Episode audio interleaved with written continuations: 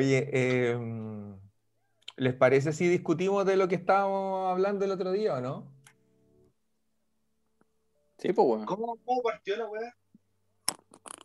Partió porque empezamos a hablar acerca de la posibilidad de meter en el podcast la idea de hablar acerca de temas de actualidad.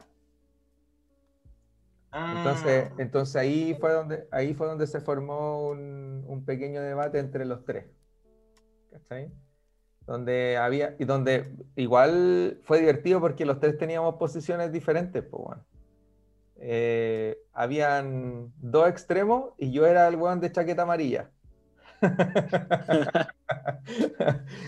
Eh, Entonces, como, como para partir el asunto, como para ver más o menos, como para hacer esta discusión, esta conversación, eh, entendiendo la lógica que está teniendo este podcast, podríamos empezar hablando de eso, pues, ¿cachai? Me gustaría escuchar primero el por qué no sería necesario hablar de actuali- actualidad de acuerdo a tu perspectiva, Nico. Vale. Yo soy el extremo del no. Claro. 20%. Pero. No, no, no el rechazo. El rechazo no. ya. que quede claro. De no actualidad. Que quede claro. Eso. Que quede claro, el rechazo ni cagando. No.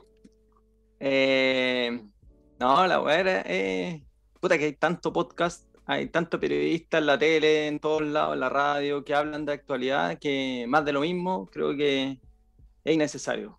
Que dentro de la lógica de nosotros como entrenadores, meterle, meterle datos sin llegar a hacer una clase, porque esa weá igual es fome, ¿cachai? Es fome estar ahí con, con la pizarra, dando información, datos, que al final, para cualquiera que no esté relacionado, incluso para el que está relacionado, puede, puede volverse aburrido. Entonces, hablar de actualidad sin analizar en, en profundidad, porque eso es lo, que, lo, lo entretenido, pero lo que aburre a, a- a la vez, es como, es como rara. Eh, yo creo que no es, no es necesario hablarlo. Prefiero hablar de, de temas de temas tabú, como el que hablamos la semana pasada, de, de- el tema de la psicología, de la depresión, y, y hablar de otros temas que, que en la tele o en la radio no se escuchan. Desde nuestra lógica, desde nuestra perspectiva y desde lo- la perspectiva de los invitados, de la, de la trayectoria que tengan ellos, la experiencia, la vivencia. Y yo creo que con eso armaríamos algo mucho más, eh, no sé si más potente, pero por lo menos distinto. Y que nos destacamos y nos diferenciamos en eso. Así que ese es mi argumento por el no, pero no por el rechazo. Oye, oye, está, está bien sólido el argumento. Quiero escuchar el por qué sí de Marcelo. También. Yo, yo soy ¿Por qué el, yo soy el intermediario acá. Soy como El árbitro. el árbitro. Dale, Marcelo. Puta, la semana, las semanas pasadas eh, sentí que pasaron muchas cosas que era importante discutirlas con ustedes y qué mejor que, que registro eso. pues. Eh, partiendo de la humildad que ninguno de los tres eh, es dueño de la verdad, pero que sí estoy convencido de que podemos aportar un grado de profundidad que no se toca en, en los medios tradicionales. Eh, si hay una cuestión que me pega fuerte en las pelotas, es que hay un programa que se, se llame eh, Todos Somos Técnicos, y siento que no representan para nada el pensamiento crítico que uno como entrenador puede tener, ni representa tampoco las, las distintas miradas que uno puede encontrar en el gremio. Entonces, la llegada de las artes a la selección chilena, eh, el tricampeonato de Católica y, el, y analizar el modelo de gestión deportiva, sumado a la crisis en Colo Colo, encontré que eran elementos muy importantes para discutir. Eh, lo de Colo Colo es histórico, lo de Católica también. Y lo de Azarte, bueno, es la selección chilena y, y me parece, eh, si bien con Claudio compartimos otro grupo WhatsApp y habíamos manifestado hace meses atrás que nos, nos gustaría la llegada de un tipo como él por el momento selección. Pero bueno, ahí vamos a debatir eh, más adelante, entraremos en la discusión de si pensamos que es el, el tipo que corresponde para el momento, para el perfil de la selección, qué relación tiene él también con, con en su modelo de juego, en, en lo que ha representado su- sus equipos. en todas partes donde ha estado, ¿qué, tiene, qué relación puede tener él con los técnicos exitosos que pasaron por Chile? El caso San Paolo, el caso Bielsa, el, el éxito circunstancial de Pisi en la Copa América 2016. Y encontré que esos temas eran importantes de discutirlos, de debatirlos, más allá del uso de Wikipedia que le pueden dar los periodistas de televisión eh, a la llegada del uruguayo a la selección, o a los números de Católica, o a los paupérrimos números de Colo Colo, o más allá de analizar qué nombres creemos que deberían llegar a, a Colo Colo como institución en temas de, directorio, de directivos más que directorio, o de jugadores, eh, o cuáles, o quiénes creemos que se deben ir, como que yo creía y estoy convencido, creo, de que le podemos dar una vuelta de tuerca un poquito más allá de, de lo superficial. Más que todo, yo, yo, creo que podemos analizar de otra forma, desde otras aristas, estos temas que son, que son tema país casi, para el futbolero eh, nacional. Y, y, me interesaría conocer su, su perspectiva, eh, compartir miradas, diferir, debatir, por eso me interesaba también, yo tengo claro la postura del Nico y creo que tiene, tiene varios puntos en los cuales estoy de acuerdo. Eh, de hecho, de ahí nace mi crítica hacia, hacia los medios en la forma de abordar este tema. Eh, pero me queda la duda de cuál es el punto intermedio de toda esta web. Como que es analizable, pero no es analizable. Como que al final, ¿cuál es tu postura, Claudio, con respecto a todo esto? ¿Hay un punto medio yo creo que, no, ¿qué nos falta como para sentirnos capacitados para poder hablar de estos temas sin, sin latear, sin aburrir? ¿Qué es lo distinto que uno le puede aportar a la conversación, al análisis, para no caer precisamente en lo que se puede ver en el CF, en el TNT eh, o en los diarios?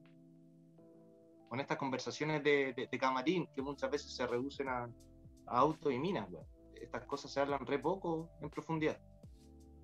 Mira, lo que, por lo menos en mi opinión, creo que mm, ambos tienen mucha razón y tienen hartos puntos que tienen, eh, obviamente, muchos argumentos a favor para poder decir y estar de acuerdo con no o con sí hablar acerca de temas de actualidad. Ahora, de hecho, se produce una, una como contradicción en nosotros mismos por el hecho de que obviamente el, capítulo eh, maravilloso que salió de, psicología salió precisamente porque eh, hubo una noticia en particular que nos llamó la atención. Pues, o sea, el, suicidio del morro fue la razón que, que, gatilló un poco el hecho de que nos sintiéramos motivados para invitar a, psicólogos y, y hablar acerca de este tema de la depresión, que evidentemente no es algo nuevo ni algo único como ese caso, por eso también nos pareció significativo traerlo.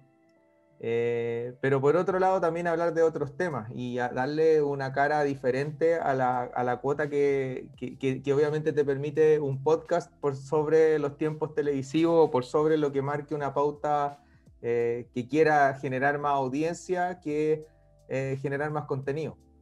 Entonces, em, siempre nos hemos topado y nos hemos topado nosotros mismos, Marcelo, en, en sala de clases, en donde no hemos codeado con, con, con estos eh, protagonistas de televisión en donde nos hablan muchas veces de que quisieran tener la oportunidad de hablar acerca de, de otras cosas, pero finalmente la pauta no la, no la dirigen ellos, que muchas veces le, le, instruyen lo que tienen que decir, eh, que puede ser también eh, una razón sólida como para decir, efectivamente no puedo desarrollar más el tema porque probablemente no es atractivo, pero la línea está muy eh, difusa entre qué es lo que uno puede hacer por ser atractivo o qué es lo que uno puede dejar de decir por no serlo.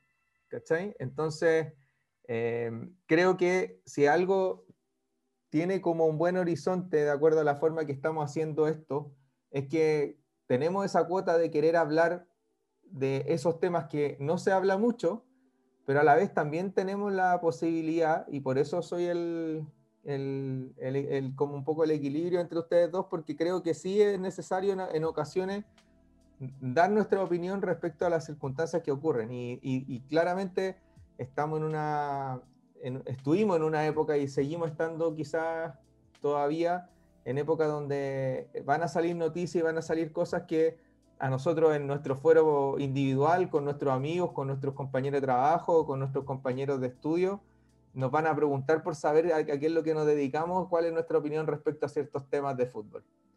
Y, yo, por ejemplo, les voy a contar una anécdota. Eh, cuando quedó toda esta, toda esta joda de, de, la situación que vivió Colo Colo en la última fecha del torneo, donde eh, salieron a la palestra eh, obviamente las teorías conspirativas, donde, donde hablan acerca de, de, arreglos eh, o, o, del mismo uso del, del VAR, eh, a mí me toca jugar fútbol todas las semanas aquí en, mi condominio.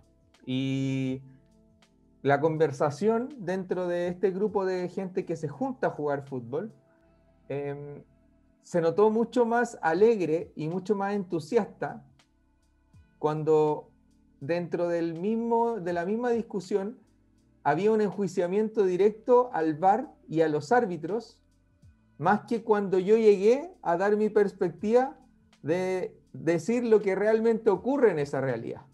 No sé si me explico.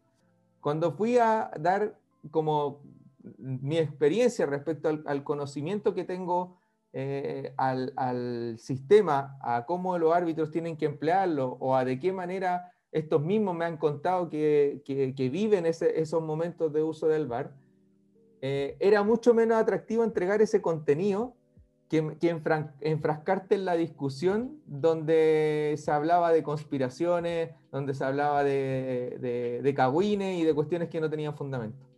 ¿Cachai? Y eso ocurre muchas veces y es lo que siempre le he criticado y que de hecho incluso hasta se lo dije a uno de nuestros compañeros que no voy a mencionar acá. Eh, se lo dije en su cara, le dije que evidentemente también esto pasa porque a la gente no se le educa para estimularse con esos temas. Se le educa y se le ha educado y se le sigue educando para el conflicto, para, para discutir, para la pelea chica, para generar este, este, este aumento de clics según noticias descritas y tituladas cuando que, generen controversia y que generen pelea, en lugar de alguien que le entregue contenido y que finalmente entiendan el deporte por el que dicen tanto amar, ¿cachai? Porque yo particularmente no me juntaría a jugar o a practicar un deporte que no entiendo, que no conozco y del que no tengo información. Pero hay gente que sí lo hace. Por eso finalmente el, fútbol termina siendo una, una, actividad tan inclusiva también y tan eh, democrática a la vez también, porque te puedes topar con gente que tiene pico idea de cómo funcionan las reglas del juego y que lo, lo puede practicar, eh, o te voy a topar con discusiones en las que alguien que entregue algo más de contenido corte la conversación y la deje de hacer atractiva como lo he hecho yo, a, otro que llega con un kawin y que llega con una información vaga, que llega con cualquier cosa. Y, no pasa, y pasa seguido eso, perdón que te interrumpa Claudio, pero uno cuando, cuando le mete contenido, como que mata la conversación, como que deja de ser entretenida. Se acabó la pelea. Entonces, ahí como que ya no pueden seguir argumentando nomás. Ese es el tema. Y ahí es donde, ahí es donde creo que nosotros, por lo menos, podríamos dar esa cuota desde donde jugamos, tenemos que jugar en el equilibrio de generar un espacio de contenido con, con, estas conversaciones tan interesantes como las que tuvimos la semana pasada y como las que vamos a tener después, porque tenemos dos invitados de lujo para más adelante. Eh, pero por otro lado también dar nuestro parecer respecto a la, manera en que creemos que debiesen ser abordados ciertos temas. Quizás no vamos a tener, como dijo Marcelo y como lo hemos repetido en muchas ocasiones, la verdad ni la única eh, alternativa de información, pero sí ser un depositario desde donde, pucha, por lo menos yo tengo como objetivo para este podcast ser un espacio donde se entreguen eh, como ese tipo de, de, análisis desde la que te podáis sujetar, lo podáis sacar de aquí y podáis conversar respecto a lo que al fútbol, ¿cachai? No, no al cagüín, no a la pichanga, no a la pelea corta, sino que hablar de fútbol, que es finalmente lo que, lo que a, los tres nos gusta. hay, hay, ahí tenía un punto y Nico lo tocó delante también con el tema de la entretención, porque el objetivo de la tele finalmente es entretener, y no es más que eso. Y este tipo de programas eh, se dedican básicamente a eso, a generar contenidos de entretención, eh, con poca sustancia. Pero nosotros como entrenadores marcianos, una de las tantas cosas que hemos criticado siempre es la carencia de, espacios, de instancias, en donde se pueda discutir de, fútbol, eh, conversar, debatir eh, tener, tener la oportunidad de, retroalimentarnos, de, conocernos y crecer un poquito más. Y en vez de quedarnos con la crítica y, solamente en la crítica, eh, lo que estamos haciendo con esto es justamente generar, gestionar un espacio que, da cabida a lo que nosotros creemos que le hace falta. Eh, si eso no se encuentra en los medios como la televisión, eh, bueno, hoy, hoy en día tenemos otro tipo de plataformas que pueden ser utilizadas. Pero yo tampoco veo el interés genuino de esa gente, que dice que, que está amarrada de mano, poco menos por, por los contenidos editoriales, eh, por las líneas editoriales. y no solo, no solo ahí en la tele o en la radio. Con, con Claudio estamos en un grupo de, de WhatsApp de redes sociales de varios entrenadores y también hemos, hemos simulado discusión entre los dos para avivar al resto y, no enganchan nunca, o, muy poco. Y son pocos los que enganchan en una discusión con contenido. Al final hubo una, sí, Claudio, ¿te acordás, no? La, una discusión que, que duró más de tres comentarios, que sería todo, pero, pero porque, claro, uno dijo una cosa que no tenía mucho sentido y al tiro la crítica. Al tiro la crítica y entre varios lo empezaron a matar, a matar, a matar. Y, pero eso, como que se entretuvieron matando a, un entrenador, pero porque se equivocó. Pero cuando hay que discutir temas con, con material, con, con, fundamento, con conocimiento, la hueá muere ahí. Es que, de hecho, de hecho, incluso ahora que lo pienso, esa persona no volvió a compartir más información dentro de ese grupo. O sea, le quitaron, le quitaron realmente el estímulo como para poder ser un aporte que, mira, por, por muy eh, vago o por muy equivocado o por muy, no sé, inocente, inocente que puede haber sido el análisis, eh, eh, por lo menos se, tuvo la iniciativa de participar, tuvo la iniciativa de, opinar y de, generar un contenido, ¿cachai? Ahora, podemos discutir si estamos de acuerdo o no, pero de, una manera desde la que sea propositiva y no tirarle piedra, ¿cachai? Como lo hicieron. Eh, por lo menos a mí e, esa, esa, manera de ver las cosas a mí no me gusta, ¿cachai? Creo que quizás uno puede tener una opinión y desde, y desde esa opinión le podéis sacar múltiples barajas y podéis haber como generar contenido a través de una opinión errada, también es posible, ¿cachai?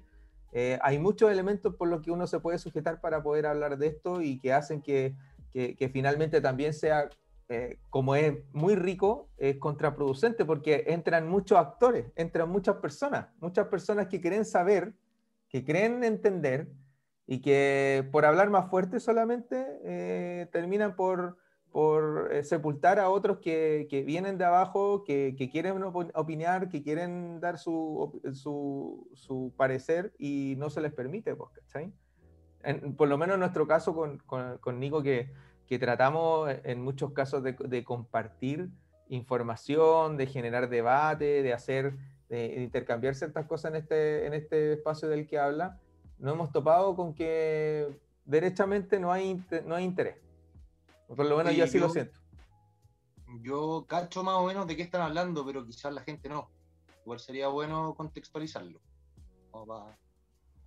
Recuerda, programa cagón, que no se te olvide, el programa cagón. Recuerda, recuerda que em, la, característica que no, que por lo menos no, no, reconoce hasta el momento es que nosotros decimos las cosas, pero pero tratamos de que el que lo escuche se, se haga cargo. Porque si decimos nombres, esta cuestión se transforma en farándula, ¿cachai? Y no es, y no es la idea. Pero, pero por lo menos nosotros compartimos nuestra experiencia respecto a, a, situaciones reales, son situaciones reales. Que, que, que en ciertos casos no, no, no, sé si sea tan importante dar nombre, porque em, porque no es una cuestión de una persona, sino que es una cuestión de mentalidad, ¿cachai? Es una cuestión como de idiosincrasia, es una cuestión que... Y, por ejemplo, la persona que se equivocó, perdona Claudio, sabe mucho. Es una persona que, sabe muchísimo, es uno de los más especializados en, un área del fútbol de, entrenamiento, de, los mejores de Chile, o de los que más sabe. O sea, de verdad que, por conocimiento no se va a quedar atrás. ¿Se pudo haber equivocado? Yo creo que sí, pero, pero por un error no la vaya a matar. Y, eh, este grupo lo mató. y alguien con capacidades más que apunten con el dedo, yo lo que quería era que, contaran que esto era un grupo WhatsApp eh, gremial de entrenadores, nada, más que eso. Ah, la discusión ah, sí, en ese bueno, contexto. Sí, bueno, sí, eso es. Y, que, que, bueno, eh, a diferencia de otras personas, porque eh, creo que una de las cosas que, que, en el que yo me siento respaldado y también me siento acompañado por el Nico en ese grupo es que ninguno de los dos vamos a dar el brazo a torcer cuando se trate de compartir información. Y que, y que independiente a que agarren o no agarren, eh, queda el precedente de que, de que somos personas que estamos continuamente participando y continuamente ofreciendo ciertas cosas, ya si es que eh, llegan a, a, tomar el guante ya no es cosa nuestra. Eh, el asunto es que la información está, eh, si alguien participa va a recibir obviamente un feedback de vuelta y, creo que de hecho es el, espíritu también de lo que estamos haciendo en este momento, porque nosotros pese a que ya llevamos un tiempo trabajando en esto, eh, no es que tengamos un eco tan importante de la gente que escucha fútbol, eh, porque por ahora somos muy desconocidos, ¿cachai? Pero tenemos la intención de ser escuchados y si, y si le, bajamos los brazos a esto, el espacio se pierde, ¿cachai? Y es como más o menos lo que, lo que por lo menos yo siento cuando se trata de compartir información en este deporte. Cuando se, porque por lo mismo voy a seguir opinando en esas pichangas donde yo vea que estén hablando de algo que es una real boludez y, o, si es que yo siento que tengo la información, porque tampoco voy a llegar a, decir, ah, soy entrenador de fútbol, por lo tanto yo sé más que ustedes, no, pues, Voy a, voy a tratar de opinar, obviamente teniendo los argumentos, pero voy a seguir haciéndolo. Y voy a seguir haciendo este podcast porque siento que aunque lo escuchemos nosotros, aunque lo escuchen nuestros familiares, eh, va a quedar ahí, queda el registro de que, de que está esa información y que está esta conversación y que finalmente lo que nosotros proponemos con nuestras maneras diferentes de ver las cosas, sobre todo con el tema que estábamos debatiendo en un principio, eh, tenemos una visión conjunta que hace que, que, esto fluya y que es principalmente el ser generoso y el entender que, que sin compartir la información se, se, pierde. Esa es la, clave, ser generoso y, y, no nos quedamos de brazos cruzados criticando de que no comparten, y, porque pueden compartir cosas, pero no material propio, que ese es otro tema. Comparten material de, y se comparte mucho, material ajeno, libros que escribió otro, artículos que escribió otro, eh, videos de entrenamiento de otro entrenador, pero algo tuyo eh, hay muy poco, muy, muy poco. Hoy, ese, hoy... Ese es un punto, ese tocaste un punto muy bueno, Nico. Dale nomás. Sí, bueno, pero hoy, hoy un, colega ahí compartió un, material bastante rico en información y, y creo que, no sé, la última vez que vi un mensaje diciéndole gracias. Quizá el tema un poquito denso, tenía mucho dato, mucha información muy específica, pero la idea es eso, compartir tu, tu estudio, tu, tu artículo, tu documento, lo tuyo porque lo otro lo encuentro fácil en Internet. Entonces, yo creo que con esto estamos logrando aportar un poquito, un poquito. Si nos escuchan, la raja. Si no, bueno, ya nos escucharán en algún minuto. Pero, pero sí, la, idea es que quede, que quede el registro ahí, va a estar para siempre. O la idea es que sea así. Y, y nada.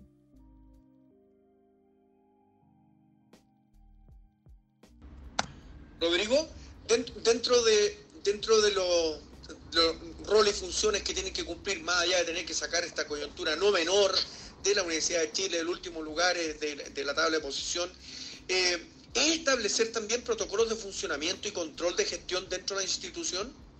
Bueno, eso es lo que estamos haciendo. O sea, mira, hoy día, eh, hoy día la, gente, el hincha en general, cree que si tú le preguntas a, no sé, el, el 90% de los hinchas o de la gente del fútbol, tú le preguntas cuál es mi puesto y creen que yo soy gerente deportivo o que se que somos gerentes deportivos y nosotros somos directores deportivos.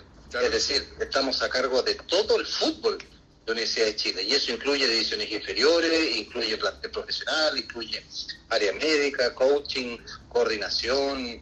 Eh, nosotros estamos a cargo de toda la parte, o sea, eh, es mucho más que solamente traer jugadores. Nuestra pega no es solamente monitorear que los, jugadores, sino que ver, eh, sino que ver qué es lo que está pasando con el, con el cuerpo médico, qué es lo que pasa con, con, el fútbol formativo, qué pasa con la asistencia social, con la Casa Azul, con, todo. Nosotros estamos preocupados de todos los detalles, todo lo que sea consumo, insumos del plantel, por ejemplo.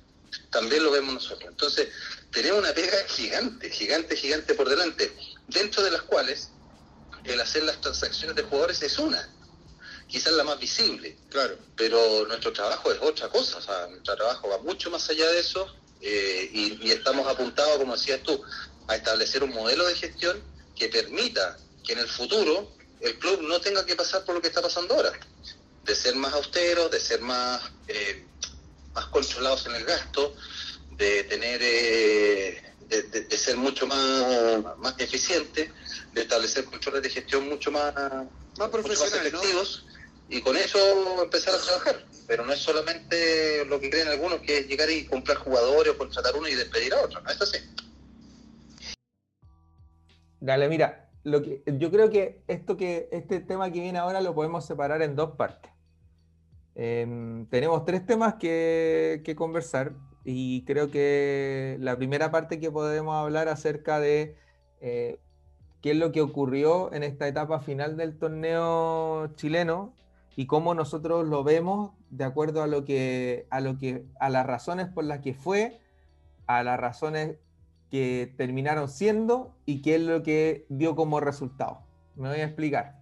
¿Por qué llegó a una instancia eh, de ese nivel un equipo como un club como Universidad de Chile, que estuvo a punto de... ¿Y qué, qué es lo que les dice a ustedes que un club de esa, de esa magnitud eh, esté con peligro de descender por una tabla acumulada y que al término de este campeonato logró eh, quedar tercero de la, liga y que además eh, tuviese la posibilidad de, participar en una Copa Libertadores. Eso es una cuestión que no que, a, mí me vuela la cabeza siendo hincha incluso del, equipo. Em, ¿Lo del estadio lo dejamos fuera de la discusión? ¿Cómo? ¿Lo del estadio lo dejamos fuera de la discusión? Sí, no, dejémoslo fuera de la discusión, por lo menos por ahora. Y que se salvaron porque. no. De ahí, lo siguiente es lo que pasó con clubes como, por ejemplo, como Iquique, eh, que, tuvieron cambio de entrenador, que ese entrenador eh, fue eh, validado para la temporada siguiente eh, clubes como Deportes Concepción, eh, perdón, Universidad de Concepción, que terminó perdiendo el partido definitorio con el otro, otro de los tres grandes de, Chile, que es Colo Colo, eh, en un partido que obviamente generó muchas suspicacias, que, de las que también podemos abordar si es que nos parece necesario hacerlo, y, y que su entrenador Em, decidió, eh, no sé si autodespedirse o si desvincularse de la institución para irse a dirigir a otro club de primera. Em, Creo que renunció. Sí, lo que leí en la prensa, pero es que lo que leí en la prensa. Eso no quiere decir que es verdad. Pero por lo que leí era que renunció yo, creo que eh, estaría bueno como mirarlo desde la perspectiva del entrenador, de qué es, lo que, es lo que se nos pasa por la cabeza bajo estas circunstancias, porque ninguno de nosotros es director deportivo, dos de nosotros tenemos cursos de gestión en esto, pero tampoco hemos tenido la experiencia como para poder pararnos y decir que quizás la, dirección deportiva está fallando en esto y tal. Podemos tener una opinión, evidentemente, de la que podemos, eh, obviamente, participar, pero creo que sería bueno discutirlo desde nuestra mirada como entrenador, todo lo que vimos ahora, todo lo que, lo que, lo que se observó, por lo menos en esta etapa final del torneo.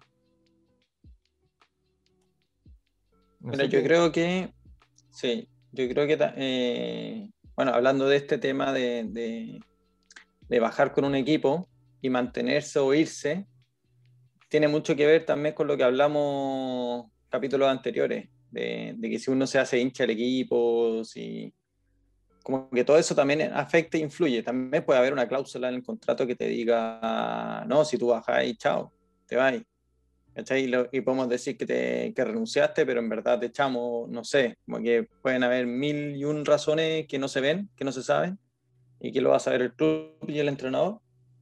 Pero también está, no sé, ir a apostar por tu carrera personal o también aceptar un nuevo desafío que, que tú bajaste a, la B con, con, este equipo, tratemos de sacarlo adelante de nuevo todos juntos. También una cuestión de comodidad, no sé. Eh, es cosa de leer las declaraciones de los entrenadores de los tres equipos que bajaron. O sea, de los. Bueno, de los equipos que bajaron al final. Eh, habían entrenadores que, que, se quejaban mucho, otros que también se quejaban por alguna, por, por la programación, por lo que sea, y, había esta crítica constante de, y que se, se, notaba una disconformidad con, con, muchas cosas, muchos factores. Quizás no con el equipo, no con los jugadores, sino con factores externos que, que perjudicaron mucho. Y, y, hay, que, hay que ver todo eso. Yo creo que no, no es que analizar solamente de que ah, me, fue mal, eh, con este equipo, con estos jugadores y, y, ahora chao, de abandono el parque, me voy para otro lado para seguir mi carrera, eh, que es totalmente válido.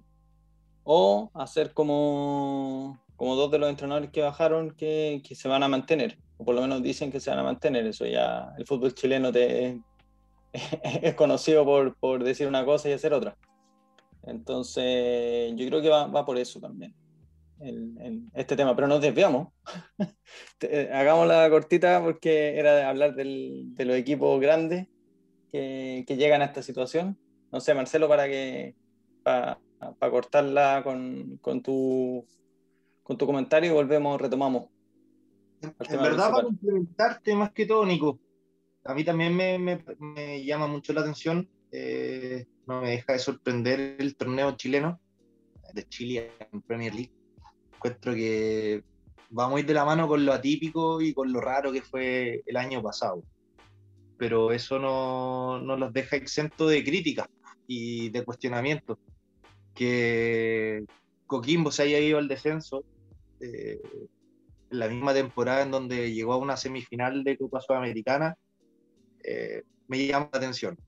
Que el entrenador que Colo Colo haya llegado a esa instancia era primera vez en su historia que jugaba ese tipo de partidos y que el director técnico de Colo Colo haya sido el actual director técnico campeón, eh, bueno, antes de que, de, que, llegara, antes de que se subiera lo de Holland en el fondo, pero hasta el momento era el actual campeón con Católica, pero era el último entrenador campeón del torneo nacional y se encontraba jugando el partido definitorio para zafar del descenso. Eh, no sé, la situación de la U, que contaba Claudio también. Eh, la carencia o la nula política deportiva o la extraña política deportiva que trae el club, eh, el curioso caso de gestión deportiva exitosa de, Universidad Católica, con un tricampeonato, con tres entrenadores distintos.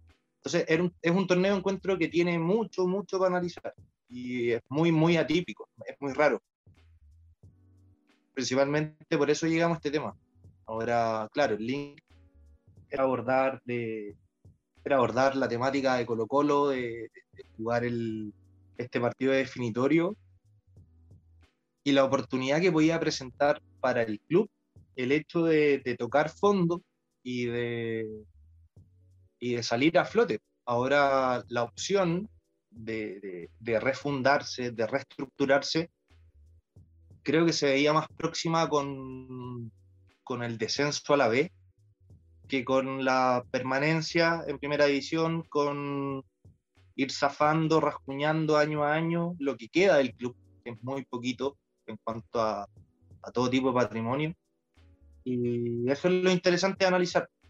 No sé si Claudio o Nico quieren comentar algo más antes de entrar de lleno ya en el, en el tema. Yo siento que igual toca como bien eh, perpendicularmente a, todo lo que hemos estado o todo lo que queremos hablar, porque es evidente que, las circunstancias que se han tejido alrededor de los clubes, eh, que pasan muchas veces por aspectos que se discuten en la oficina, que se discuten en ambientes que, para nosotros o para el, más que para nosotros, para el hincha, para el seguidor, eh, piensan que son cuestiones que no, que no terminan por influir, influir dentro de lo que pasa en la cancha y eso no es así. O sea, el, el aspecto de, de, de, lo que tiene que ver con cómo se relaciona el entrenador con la figura del director deportivo, con, con la figura de, del gerente deportivo, como quieran llamarle los clubes, eh, es fundamental para poder levantar un proyecto, es fundamental para poder desarrollar un plan eh, tanto a corto, mediano, largo plazo para definir objetivos. Y, y creo que en ese plano eh, hay una deuda importante respecto a los clubes que están llamados a eh, ser protagonistas porque a, los clubes grandes se les solicita un poco más de lo que se les solicita a clubes que tienen un presupuesto menor o, una hinchada una, o seguidores con, un número inferior eh, o una historia diferente o una cantidad de torneos ganados eh, muy superior al resto. En el caso de Colo Colo, obviamente, eh, toda esta circunstancia para mí fue muy llamativa y fue muy decidora a la vez, porque pasa que eh, si tú lo miras desde una perspectiva como entrenador, eh, te llama la atención inmediatamente lo que señaló Marcelo, que es algo que es bien curioso, el hecho de que el entrenador saliente de, de, haber, de ser el campeón del mismo torneo tenga que estar en un, en un equipo, en un club, donde no pudo eh, invertir una responsabilidad que no solamente le era, que no, no le era propia inicialmente con, con, la mala gestión de blanco y negro, sino que eh, después en su, en su, propia gestión tampoco fue capaz de, de, de invertir esa tendencia, eh, te dice mucho también. Te habla... Y eso súmale, eso súmale a Mario Sala, que igual venía de ser campeón con Católica, en, con el Sporting Cristal, y llegó a Colo Colo y también los dejó muy mal. ¿Y ahí, y ahí, Entonces... ¿qué, es lo, ¿y ahí qué es lo que pasa? Nuevamente volvemos a rozar perpendicularmente al tema cuando nos cruzamos con el ejemplo de lo que ha estado haciendo Cruzado. Y hablo de Cruzado y no Católica por razones obvias. Eh, ¿Qué es lo que ha estado haciendo Cruzado respecto a eh, la labor desde el punto de vista de otorgarle el puesto que se merece al director deportivo y a la gerencia deportiva. Yo creo que aquí Nico puede aportar un poquito más de detalle, pero eh, lo, que, lo que me gustaría señalar acá es que una cosa que a mí me llamó mucho la atención y que es una cuestión que es evidente que a todos los entrenadores nos tiene que llamar la atención, es cómo se comportan los clubes en situaciones de desventuranza o cómo se, comportan, cómo se comportaron los clubes en una situación en que eh, estuvimos en, una, en, un parón eh, súper importante, por, primero por el estallido social y después por la pandemia, en donde, por un lado, eh, Colo Colo tenía eh, una situación súper eh, débil contractual con sus jugadores, donde hubo un momento incluso donde no tenían plantel, porque estaban parece que estaban todos despedidos, en el caso de Universidad de Chile, un silencio, una ausencia, poco liderazgo, había, eh, había poca, poca relación con qué es lo que se estaba ajustando, de qué manera se estaba trabajando, no había una estrategia comunicacional que mostrara que hubiese un avance se sostenía la, la relación con Hernán Caputo, que ya era muy cuestionado. Eh, y por otro lado, Cruzados, ¿qué es lo que estaba haciendo? Hizo una serie de encuentros a través de la vía virtual, donde le expusieron al mundo que estuviese interesado eh, escuchar de qué manera se están relacionando con el mundo, no solamente con el fútbol, sino que con el mundo. Hicieron charlas desde donde hablaron desde la gestión propia del club, donde participó incluso el entrenador campeón Ariel Holland en una de sus charlas, y desde donde incluso tiraron proyectos a futuro, donde se habló del estadio, donde se habló de los de los eSports, cosas que están en una esfera totalmente diferente a lo que nosotros veíamos desde el aspecto de gestión de clubes grandes. ¿Y qué es lo que pasó con esos clubes grandes? Terminaron, uno terminó a, puntos o a goles de quedar eh, dentro de, la posibilidad de, pelear un descenso y el otro eh, tuvo que jugar el partido de definición. Entonces, el extremo en el que se vive este aspecto de gestión entre uno y otro lado, obviamente que, influye dentro del aspecto de los rendimientos, porque por un lado siento que toda la mala gestión que se hizo dentro de blanco y negro con, la relación contractual y la relación eh, económica que podían haber tenido en su momento con futbolistas, en donde incluso a uno que se lesionó gravemente lo querían hacer pasar por ISAPRE y no por no por eh, el cuidado del club, todo eso va comprometiendo emocionalmente al futbolista y evidentemente que este apego o este interés por, ser parte de un proyecto eh, pierde toda relevancia. O sea, eh, ¿de qué manera... Ahí es donde te quiero hacer una pregunta con respecto a lo mismo que estáis hablando. caso Colo Colo versus Universidad Católica. Eh, Colo Colo, por nombrarte algunos técnicos eh, como, bueno, eh, Quinteros, Mario Salas y podríamos hacer la excepción con el interinato de Gualberto Jara. No podemos decir que han llegado técnicos con falta de experiencia, poco capacitados, que no tengan un buen currículum, que no conozcan el torneo. Al contrario, han llegado entrenadores que han salido campeones en la vereda opuesta, en este caso en, Católica, pero dentro del mismo fútbol nacional. Versus Universidad Católica, que ha logrado eh, un tricampeonato con tres entrenadores distintos. ¿Qué es lo, ¿Cuál es el denominador común de estos clubes? Que da la impresión de que a, Católica, no quiero, no quiero sonar soberbio como hincha cruzado, pero da la impresión de que llegue quien llegue a la banca lo va a poder hacer de buena forma, va a poder trabajar bien. Que salgan campeones o no es otro tema. Que se, haya logrado es algo más, es más una consecuencia que, algo circunstancial. Eh, y si nos hacemos la misma pregunta en el caso Colo Colo, da la impresión de que entrenador, el entrenador que llegue va a tener todas las dificultades del mundo para poder trabajar y, no va, a poder realizar el trabajo que hizo en un club porque las condiciones son totalmente opuestas en el otro. Entonces, ¿qué, ¿cuál es el denominador común finalmente en estos dos puntos, en estos dos puestos? Es precisamente el tema de la gestión deportiva, cómo se estructura un club, cómo funciona la organización dentro de los clubes, cómo eso te va conteniendo y creando un campo idóneo de trabajo para que las cosas se te hagan más fáciles. No garantizan el éxito. Nunca, nunca vaya a tener el librito de, del éxito asegurado pero sí te pueden aproximar a disminuir el margen de error. Y eso es lo que se ha preocupado de, hacer Católica, eh, en contraste a lo que ha hecho Colo Colo ya en la última década, por así decirlo.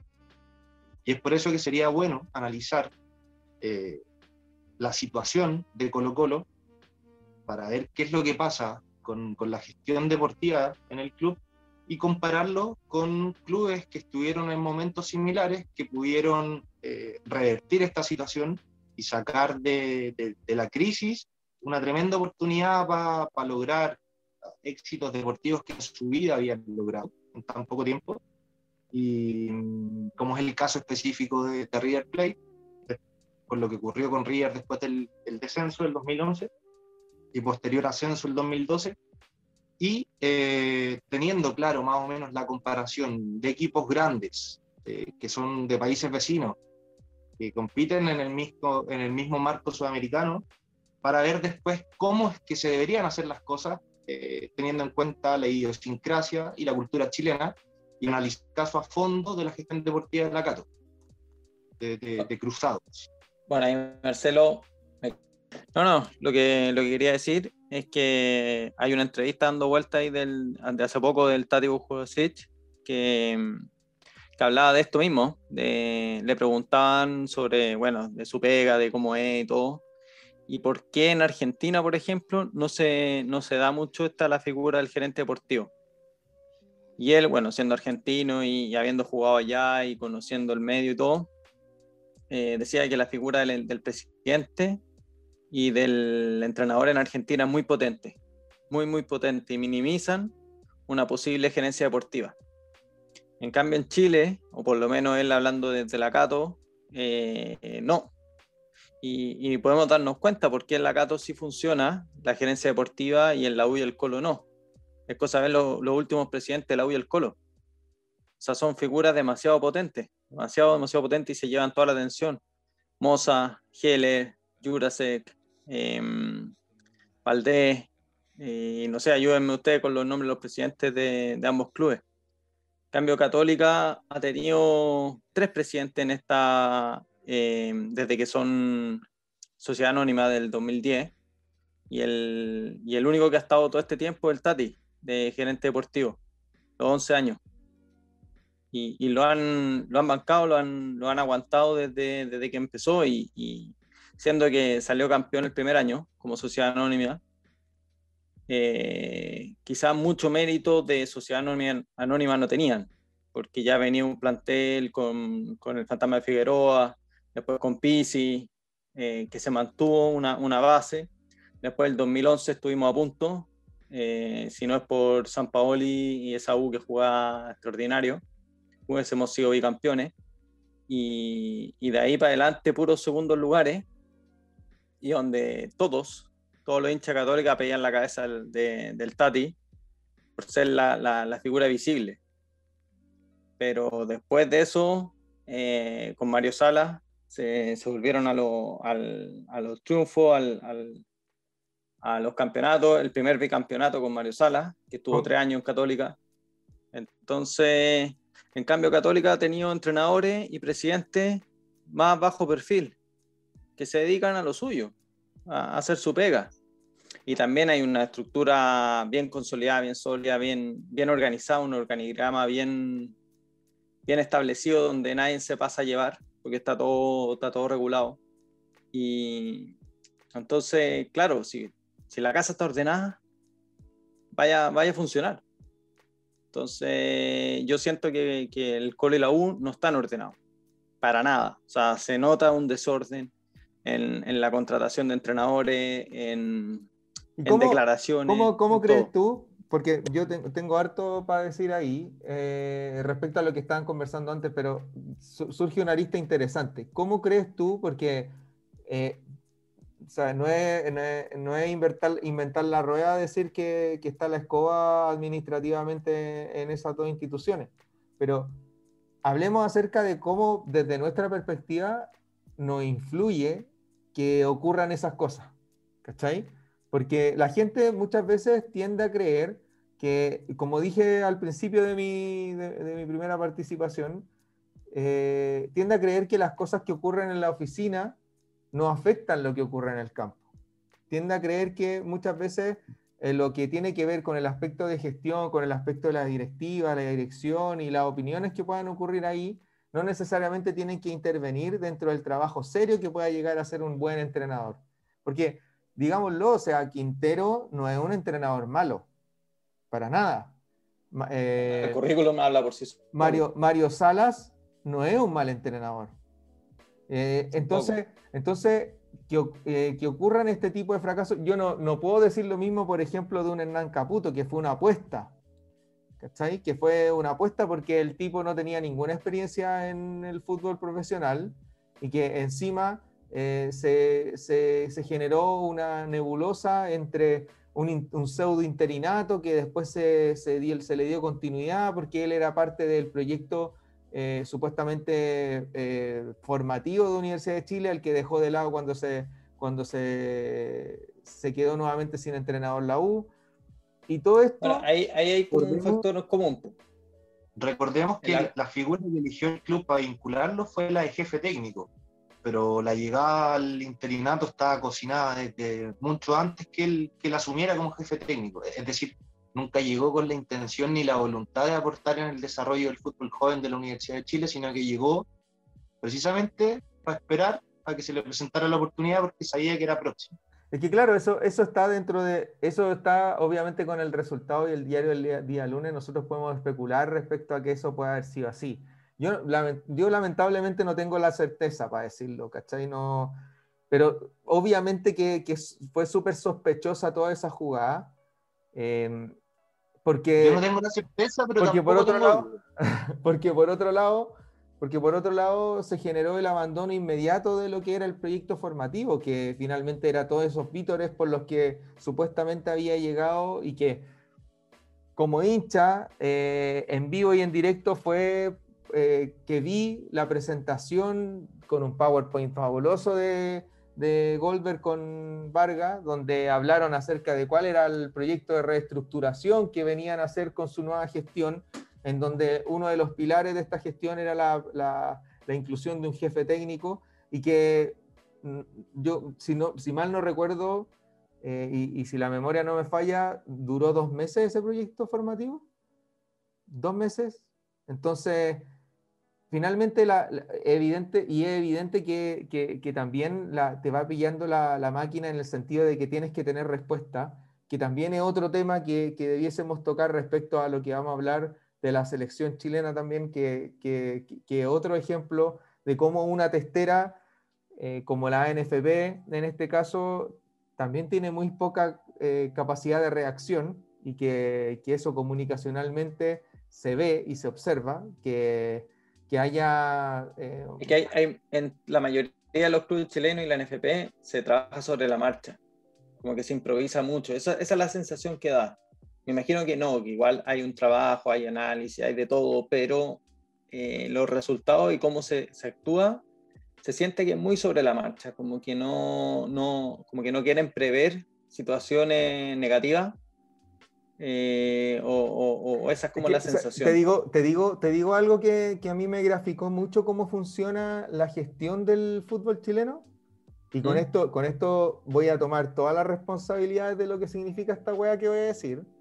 Pero para mí lo que, lo que graficó a cuerpo completo el fútbol chileno fue la situación que vivió el, el árbitro Gilabert. En donde pese a tener los elementos necesarios argumentativos, desde lo objetivo, desde el trabajo en equipo, desde un, un staff preocupado para darte una respuesta, que te entrega la información necesaria para que tu decisión sea sostenida y que tenga argumentación y que tenga la potencia de poder enfrentarte a, un enjuiciamiento posterior por el hecho de tener los argumentos necesarios de manera, repito, objetiva, ¿Qué es lo que hace Gilabert? Dice, desestimo, voy con mi decisión. Eso es para mí lo que ha pasado con la gestión del fútbol chileno. Creo que es injusto, como tú dices, decir que no se trabaja, que no se hacen análisis, que no se hace un, no se hace, eh, un proceso de investigación, etcétera, que me- no me cabe duda que debe haber muchos profesionales detrás que no conocemos, dentro del scouting, dentro de la secretaría técnica o dentro de otras áreas de los, de- que son importantes dentro del club, pero que lastimosamente la última decisión y quien pone el zapato encima de la firma final para ejecutar cualquier tipo de tarea termina cayendo en la soberbia. Y esa soberbia, ¿qué es lo que te produce?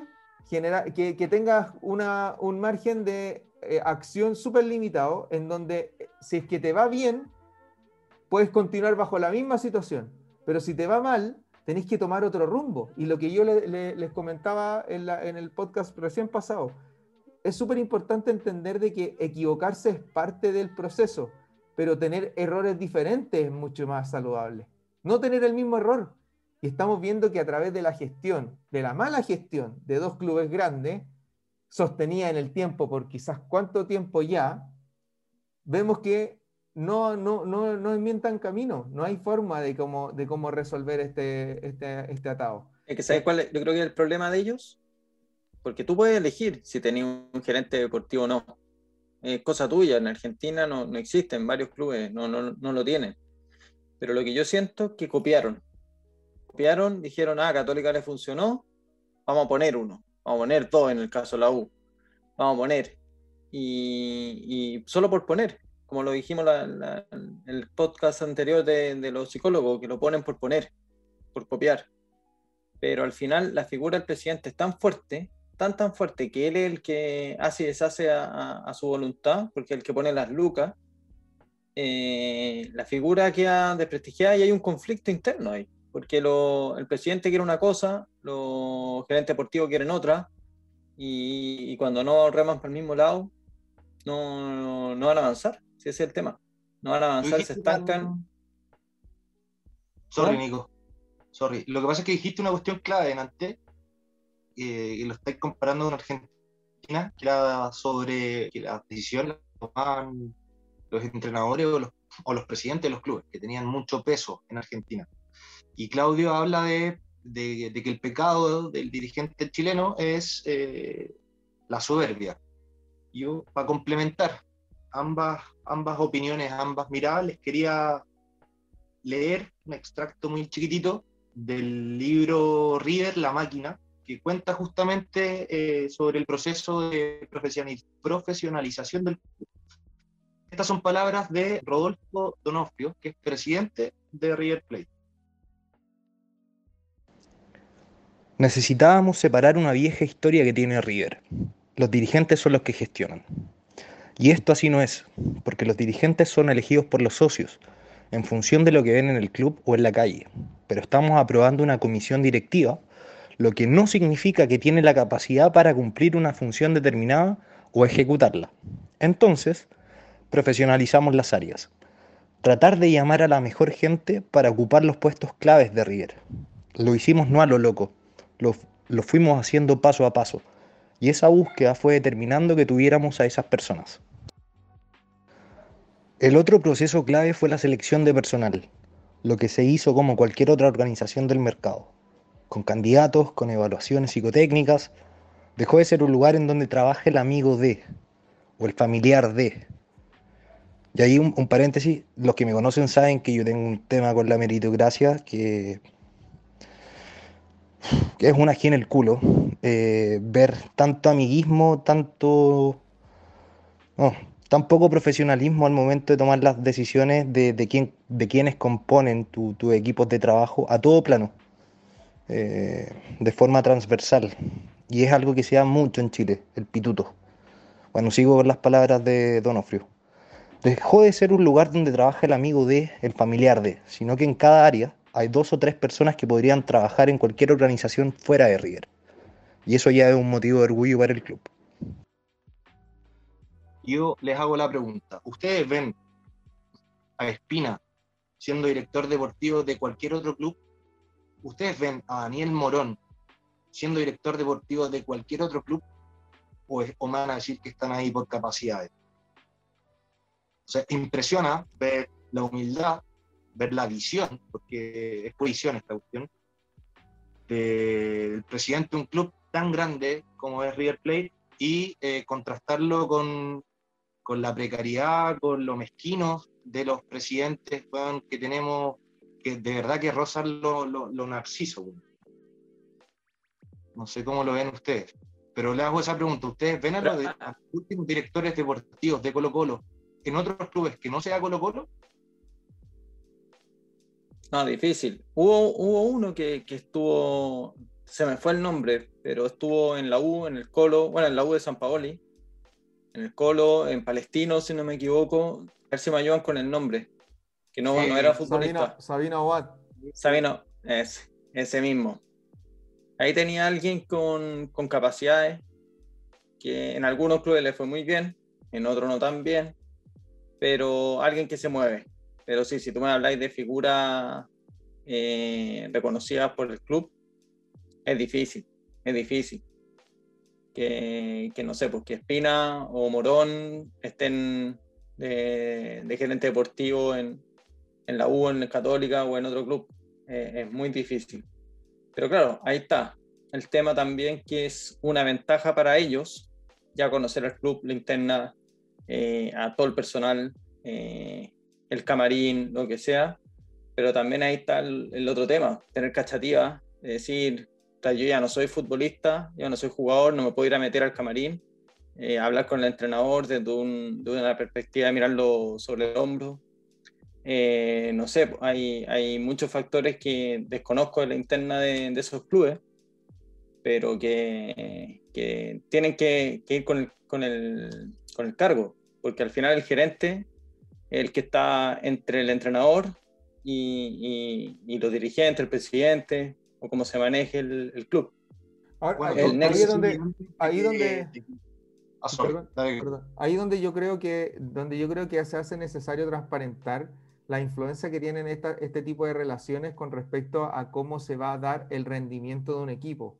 Porque la figura de este director deportivo, de este gerente deportivo, como quiera que se le llame, viene a ser el intermediario entre la cúpula, que es la dirigencia, representada por el presidente, representada por el directorio, y el, el, equipo o, el, o, las categorías en donde este, este dirigente deportivo tiene que estar preocupado por hacer que los jóvenes valores de cada institución tengan la posibilidad de eh, ser parte de ese primer equipo, que a su vez también tiene que estar preocupado de cómo se contrata, de qué perfil se contrata tanto como de entrenador como de futbolista, de hacia qué proyecto se apunta con el club. Por lo tanto, la relación que tiene que haber entre el entrenador y esta persona tiene que ser muy fluida, tiene que ser muy de confianza, tiene que ser muy transparente.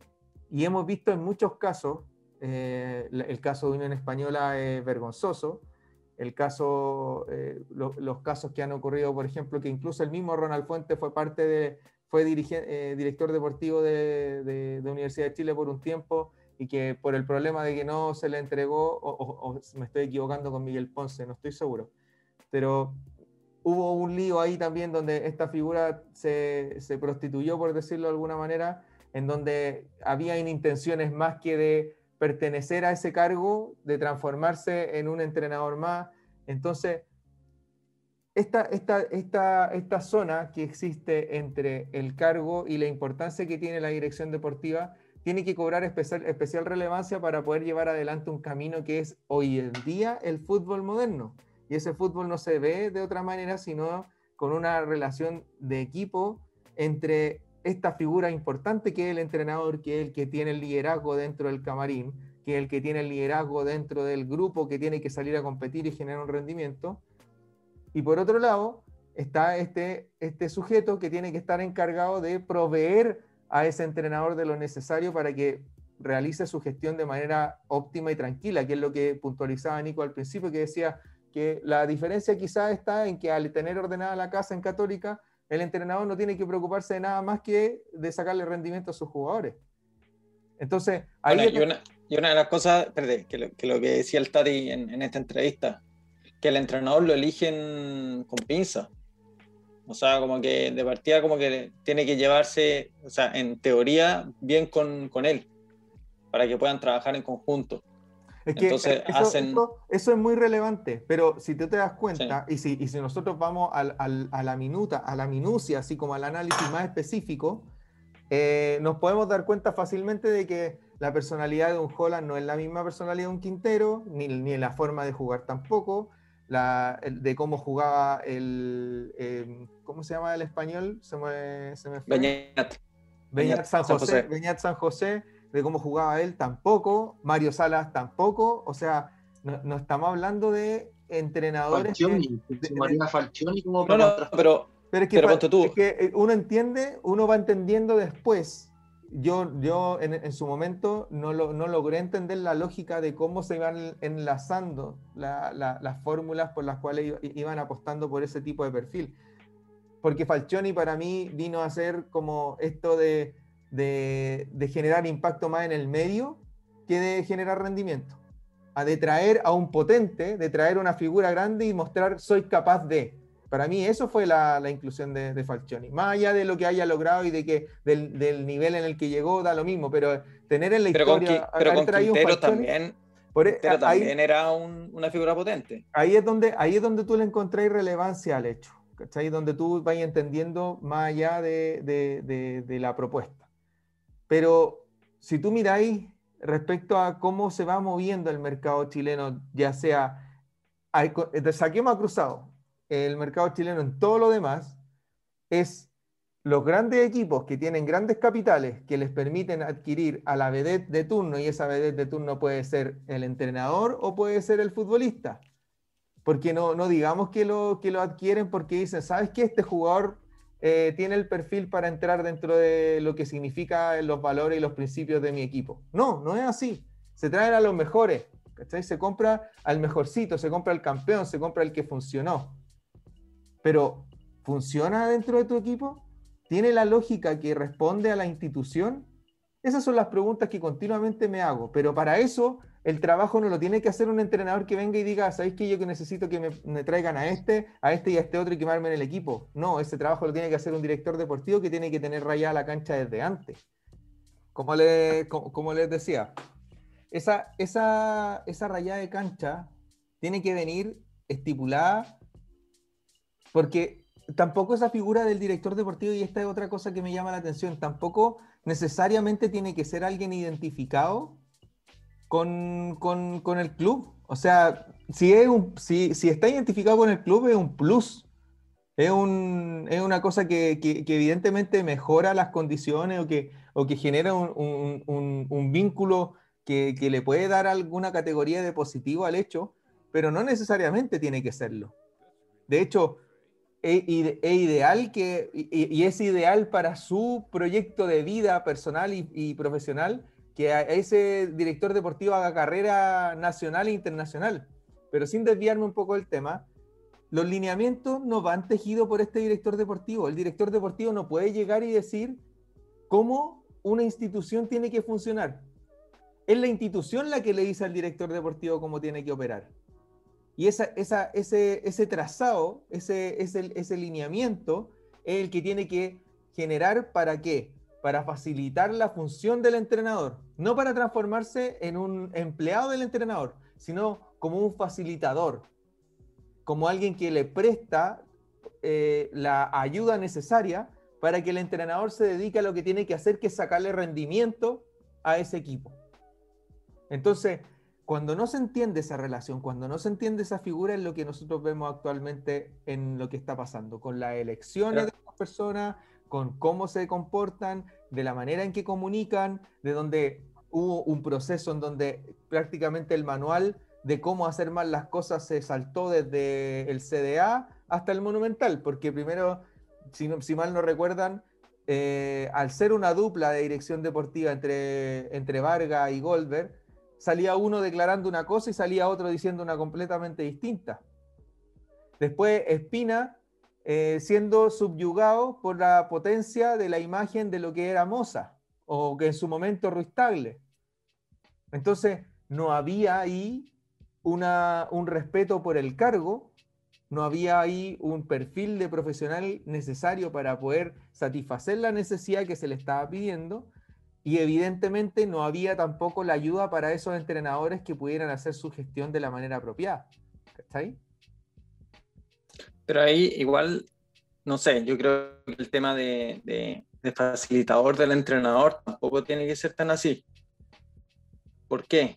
Porque primero está el club, antes que cualquier otra cosa. Entonces, si el entrenador llega y te pide, yo quiero este jugador, este jugador, y están dentro del presupuesto del club, puede ser. Pero no encaja con el perfil del club, no encaja con los valores del club, puede ser. No encaja con muchas cosas, no es del gusto del club de los directores, del, del, gerente deportivo. ¿Qué pasa? El entrenador va, lo pide, lo exige, se lo traen, el entrenador se va la temporada siguiente y el club se quedó con dos, tres años con ese jugador que no quería. Entonces también tiene que ser una cuestión en conjunto con el entrenador. Como que no, no creo que, que él sea como el facilitador, sino que también eh, es como el, el mediador entre lo que quiere el club y lo que quiera el entrenador y buscar un, equilibrio. Es que eso, eso es lo que dije, eso es lo que dije al principio, con pues, Nico, que en el fondo el, las directrices, las directrices de, de, de, cómo va a operar este director deportivo tienen que estar dadas por, por la cúpula, tienen que estar dadas por el club, porque supuestamente, supuestamente la directiva de ese club y supuestamente el presidente de ese club son lo, es, es de donde se personifica la identidad, la cultura y la protección de la individualidad de cada club. O sea, eso es lo que, lo que uno espera. obviamente la lógica en la que, en la que, en la que, se, en la que operan las sociedades anónimas es muy distinta a la lógica de los clubes. Em, pero, pero aún así, para que uno pueda justificar la presencia o ausencia de esta directiva a futuro para poder seleccionarla o para poder calificarla y para poder evaluarla, tiene que venir de la mano con que los lineamientos tienen que partir de ellos, pues, ¿cachai? Entonces, ¿quién es el que contrata? ¿Quién es el que va y toma las decisiones? ¿Quiénes son actualmente las personas que deciden por tal y por cual? ¿Cachai? Hoy en día me da la impresión de que esas decisiones están de la mano, en Colo Colo claramente son tomadas por el presidente. O sea, aquí yo creo que era poco y nada lo que pudieron hacer en su momento la dupla Mike Nichols con Espina. Eh, creo que ahí la, figura de Moza eh, se, se, los llevó puesto a, ambos por lejos. En el caso de la U, me cuesta entender cuál es la ruta que tienen trazada Goldberg y Vargas. Me, cuesta dilucidarla. Creo a mí me da la impresión de que son chivos expiatorios, de que simplemente son puestos en el cargo para tener la justificación de a quién cargarle eh, esa mochila al momento de hacer el balance de la temporada.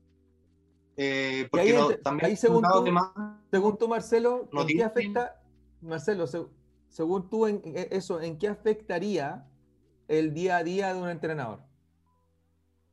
¿Qué cosa? Que, que exista esa, esa, interferencia o esa nebulosa en cuanto a la gestión. ¿Cuál, cuál para ti sería la, la, la resultante de eso en lo que si a ti te tocase estar en el rol de ese entrenador, ¿cómo te influiría? O sea, a ver, en lo práctico, se supone que la figura del, del, gestor deportivo, del director deportivo, está en, estrecho vínculo con el entrenador y tienen una relación y comunicación súper directa. Eh, sería complicado imaginar un día a día en donde vais, eh, viendo semana a semana eh, qué es lo necesario para poder trabajar de buena forma cuando las decisiones finalmente no las toma la persona con la cual tú, estás hablando como entrenador, no las toma el director deportivo, sino que finalmente quienes las avalan son los que están por encima de él. Eh, por eso te digo que, que, finalmente es solamente un chivo expiatorio, porque están atados de manos, no tienen poder en la toma de decisiones, no tienen voz ni voto en, los comités, en, las reuniones de directorio. Entonces es complicado vincularte con alguien que sabéis que no tiene ninguna injerencia real en la práctica. Eh, de hecho, me llama mucho la atención lo de Católica porque viene, si bien es cierto, no es la única forma de hacer las cosas, pero le ha resultado exitoso en estos años y el modelo del club lo que ha hecho justamente es demostrar lo prescindible que es la figura del entrenador. Eh, y suena, suena, suena raro que lo diga yo como entrenador, pero es así. Cuando tenéis el contexto, eh, la estructura organizacional eh, idónea para poder desarrollar un modelo con una, con una misión y con una visión clara de club, de qué es lo que quieres para el club, la persona que dirige el primer equipo va a ser un empleado más dentro de esta gran estructura, este, dentro de este gran organigrama, y esa figura puede ser prescindible totalmente. O sea, a, diferencia de otros clubes en donde creen que por contratar a un nombre, por contratar a una persona, independiente del cargo que esta, que, pueda ocupar, van a creer que el club se va a salvar o que van a empezar a hacer mejores las cosas. Yo por eso los quería llevar al, al caso River, de forma cortita, hacer un repaso más o menos, porque da cuenta de todas las áreas que intervino el club y en ninguna se especifica, se habla de la cancha. en ninguna se interviene eh, vinculando el problema al entrenador de turno.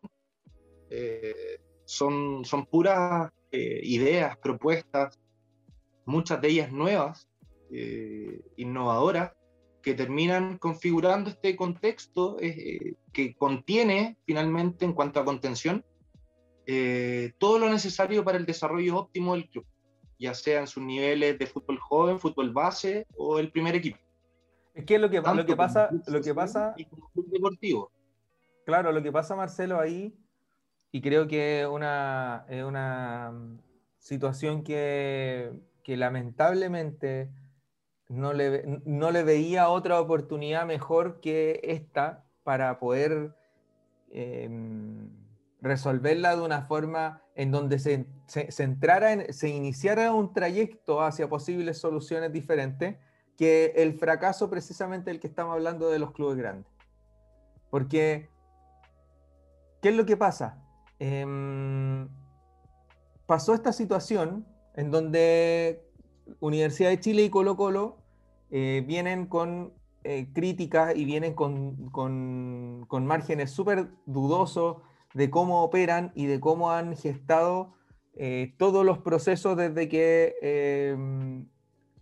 esas dos instituciones han venido mal.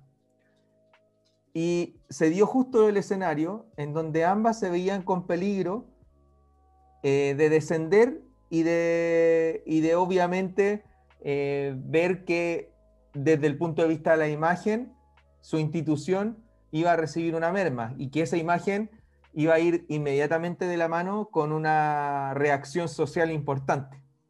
Porque si hubiese descendido Universidad de Chile o Colo Colo, me imagino que la reacción de los hinchas no hubiese sido, eh, por decirlo de alguna forma, algo muy tranquilo. Eh, por lo tanto, ¿qué es lo que pasa ahí? Ambos clubes eh, tuvieron la posibilidad de, salir airosos de esta circunstancia, uno con más dificultades que otro, pero da la sensación, y esto tiene que ver y obedece netamente a estrategias comunicacionales también, da la sensación de que al otro día del partido de definición y al otro día de que a Universidad de Chile se le entregara la posibilidad de luchar una Copa Libertadores en la próxima temporada, como que nada hubiese pasado. Como que mm, está todo bien. No, no, no, estuvimos en esto. Eh, no, no, hay que, no hay que hablar de, este tema, no hay que tomar decisiones importantes, no es necesario hacer eh, modificaciones estructurales, sino que de individuo eh, vamos, a tomar, vamos a tomar decisiones muy semejantes a las que, con las que vinimos fracasando previamente y así. Entonces, ¿qué es lo que ocurre? Obviamente te nace nuevamente las dudas. Y, tú dices, tú te puedes poner la camiseta que quieras, te la puedes poner desde el lado de, nosotros que, que, disfrutamos y amamos el fútbol, en donde decimos, podemos tolerar una nueva participación en copas internacionales donde vamos a llegar a las primeras etapas y vamos a dar pena. Podemos tolerar el hecho de que los clubes grandes sean, tengan tan poco respeto a nivel internacional? ¿Podemos tolerar que la liga chilena nuevamente sea igual de poco atractiva? ¿Podemos tolerar que no exista la posibilidad de que se formen jugadores para poder eh, nutrir una selección chilena? ¿Podemos tolerar que nuevamente clubes con toda esa cantidad de seguidores eh, vean eh, a su equipo nuevamente en el fracaso?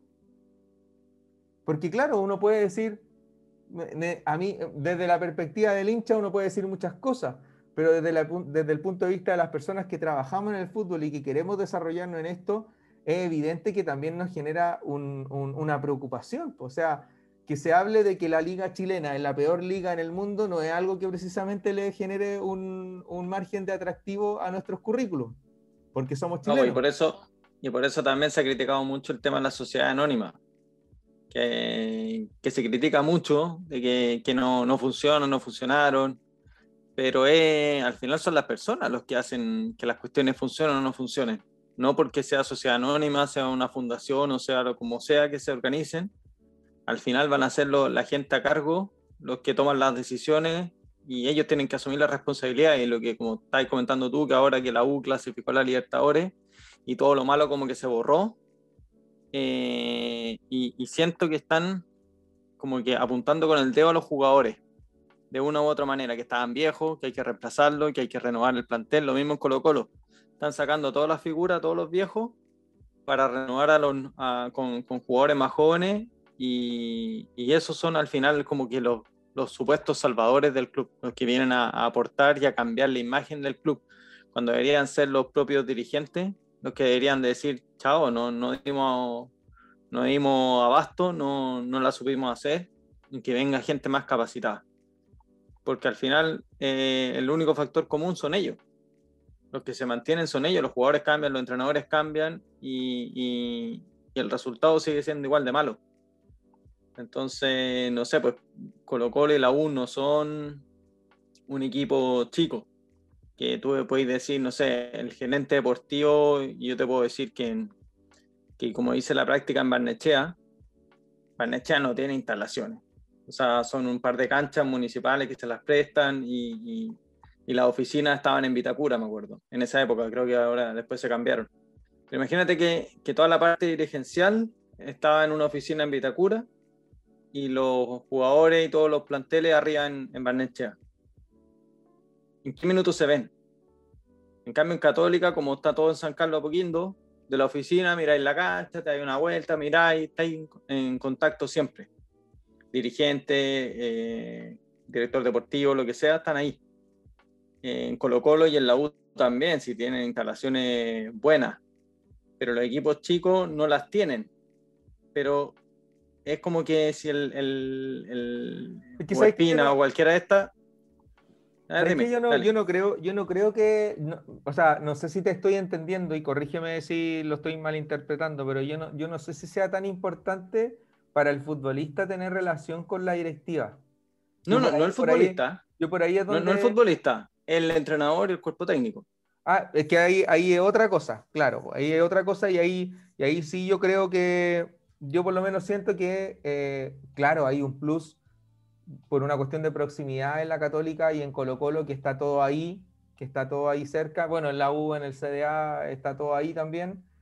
Em, pero yo, yo, siento que, yo siento que más importante que eso y que, y que es la cuestión que, bueno, es una weá que ni siquiera lo, lo, vamos a decir nosotros como único, que lo ha dicho el medio también, eh, o por lo menos los que, los que para mi gusto son representantes serios del periodismo deportivo, en donde hablan de que la figura del director, del director deportivo chileno tiene que fortalecerse, tiene que quitarse esa imagen de, porque tú me, incluso tú mismo me lo dijiste, eh, me lo contaste en una anécdota hace poco, nos lo contaste por WhatsApp, que esto de, de que va a venir, eh, o sea, que incluso el mismo Tati Buljovacic dijo que él no es entrenador, por lo tanto los entrenadores no debiesen tener miedo de, de mí, porque no les quiero quitar el puesto.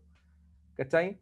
O sea, esa, bajo esa lógica es, es, por la que opera en el fútbol chileno ese cargo en este momento, donde hay una, una, una suerte de, de siembra de desconfianza es como antes era el, ser entrenador de la sub-19 para el, el, salto al primer equipo, ahora al revés. Es como que voy a ser eh, gerente deportivo para bajar a ser entrenador.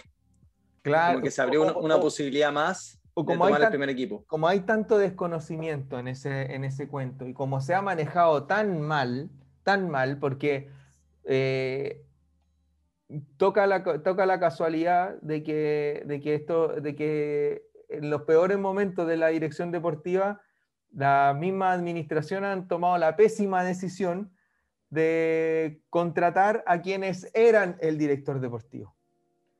Entonces, eso evidentemente que genera suspicacia y que hace que le hace un flaco favor al, al, al rol. ¿Está O sea, es ridículo. Eh, eh, es, es, que yo creo que la gente de Elite o las oficinas de, me, me, me pongo a pensar que de acuerdo a lo que nos tocó vivir con Marcelo en el diplomado, donde tuvimos la, la participación de, un, de, uno de los secretarios de la liga, eh, me imagino que estos gallos se reúnen a conversar acerca de las diferentes ligas de donde, donde observan y miran futbolistas y revisan las noticias de cómo funciona la liga chilena, de cómo por, los casos más ilustres de cómo funciona, de, lograr encontrar un nuevo Vidal o un nuevo Alexis Sánchez para contratar eh, a edad temprana. Y dicen, ¿por qué hacen esto con el cargo de director deportivo? Se deben cagar de la risa de nosotros, porque están a una distancia tremenda de cómo se gestiona el fútbol. ¿Cachai? Y que, y que por lo menos por lo que nosotros logramos evidenciar, la forma en que se, se, se estableció que se transformara la liga en una cosa y la Federación de Fútbol Español en otra, es precisamente por la crisis que se generó en el fútbol español. Y que nosotros en este momento, si no estamos en una crisis, le estamos pegando al palo. Y que no se hagan, no se tomen eh, a carta ni acciones para poder revertir esta situación, nos va a, nos va a mantener en este, en este hoyo desde el que nos vamos a ver todos los actores, tanto principales como secundarios, súper afectados porque la imagen del fútbol chileno está muy deteriorada. Y no solamente lo tenemos que decir nosotros, lo dicen los datos, lo dicen las cifras. ¿Está O sea, por ejemplo, hace poco leí en, una publicación de Facebook una, tabla de, del puntaje acumulado de los tres últimos torneos. No sé si les llegó en donde, aparece obviamente Universidad Católica en el primer lugar con 179 puntos desde, desde el año 2018 hasta el 2020 está cifra esta evaluación. Pero tú me dices, ¿qué calidad de torneo tiene a un club que tuvo una pésima gestión y que está tercero, que es Universidad de Chile? ¿Cachai? Está tercero en esa, en esa lista, con 133 puntos. Y, de ahí Colo Colo viene, a ver, 1, 2, 3, 4, 5, 6, séptimo está Colo Colo en esta, en esta lista de puntaje acumulado.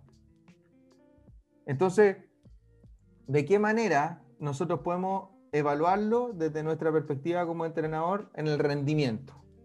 Porque Católica, si bien es cierto, ha mantenido un nivel que le ha permitido ganar tres torneos seguidos, y, tener por primera vez un tricampeonato en su historia, eh, tampoco ha tenido que ser un equipo tan deslumbrante. Y eso ustedes lo deben reconocer. No no, no es un equipo que, que ha generado eh, una, una, una, especie así como de revolución en el fútbol. Como, como sí lo hizo en su momento, por ejemplo, la mano de Jorge Sampaoli sacándome la camiseta, lo estoy diciendo por hecho No, tota-, totalmente. Donde, San Paoli revolucionó todo. Y desde entrenar, todo. Y desde ahí, y desde ahí, ¿qué es lo que pasó? Tú ves que Católica, que un equipo serio, un equipo con buenos futbolistas, con futbolistas de la casa, con un trabajo, eh, le permitió incluso hasta empatar 10 fechas seguidas y salir campeón. Entonces, es el nivel de liga que tenemos acá, acá, acá en este país donde no, es, donde no hay competencia, donde, si, donde lamentablemente son casos bien, bien aislados, donde se dan circunstancias en donde equipos con menor presupuesto tienen la posibilidad de salir campeones, pero que los equipos con grandes presupuestos están en el hoyo, básicamente, no, porque, no solamente por la mala gestión y no solamente por, por el mal rendimiento, sino que por la soberbia que tienen las cúpulas de esos clubes. La soberbia de creer que son capaces de ser parte del, deporte, del fútbol, sin, sin, dejar de la mano este trabajo a quien sí está capacitado para el cargo. ¿Cachai? Es que ahí está el tema también del manejo con los ídolos, de parte de, la presión del hincha al club, que quizá en, en estos tres grandes se da mucho más que en otro más chico. Entonces también como que creo, siento que se sienten presionados poner una figura conocida, alguien ídolo del club, en ese cargo como para que no los acusen de, maltratar a los ídolos, de no cuidarlo, de todo ese romanticismo con el, con el ex jugador que, que lo entregó todo. Entonces yo creo que también va por ahí. O sea, tienen que estudiar, tienen que capacitarse siempre, constantemente para hacer una buena labor, pero, pero no sé, o sea, teniendo gente, no sé, el, este Franco Constanzo, el arquero, ex arquero católica, que, que como lo sigo ahí en LinkedIn, eh, de repente publica todo lo que hace, los estudios que ha viajado por Europa, va a ver eh, entrenamientos, partidos, clubes, y se va capacitando, o sea, perfectamente podría agarrar la gerencia técnica de cualquier equipo. O sea, por haber sido ex jugador de Católica, eh, puede venir acá, pero está el Tati y lo está haciendo bien. Entonces, ¿por qué no, no fijarse en alguien así, por ejemplo? ¿Por qué el Colo no se puede fijar en alguien como él? ¿Porque jugó en Católica? Eh, sería una estupidez desperdiciar a alguien que se está capacitando muchísimo, y lo digo porque lo veo en, LinkedIn, no lo conozco él y todo. Piensa el caso de Sebastián González, piensa el caso de él, o sea, él, eh, incluso no siendo un ídolo quizá, siendo un futbolista reconocido con la institución, no fue eh, opción para cubrir ese cargo entendiendo que tenía lo necesario y que tiene lo necesario para, poder haber por lo menos eh, apostado por él. Y se dedicó a eso. se dedicó, se dedicó a eso, se, capacitó, se, educó. Entonces, ¿qué es lo que esperamos de esto? porque finalmente a mí mi, preocupación no es tratar de resolverle la gestión a nadie, ni tampoco dar la fórmula, ni la, ni la vieja confiable, como hablábamos en el capítulo anterior, respecto a cómo eh, resolver estos aspectos que, obviamente tienen mucha arista, pero a mí lo que me preocupa es cómo termina por comprometer eh, el rol que tenemos nosotros los entrenadores y cómo también se, se, puede relacionar con, lo que, con el pequeño texto que nos, que nos contó Marcelo, en donde instituciones del tamaño que tiene River Plate de Argentina, con, los, con la historia que tiene ese club, con lo que significa River Plate para un país futbolizado como Argentina, que hayan tomado la dirección de, de, establecer patrones de gestión en donde la consideración de profesionales capacitados y que tengan lo necesario para ser parte de esta institución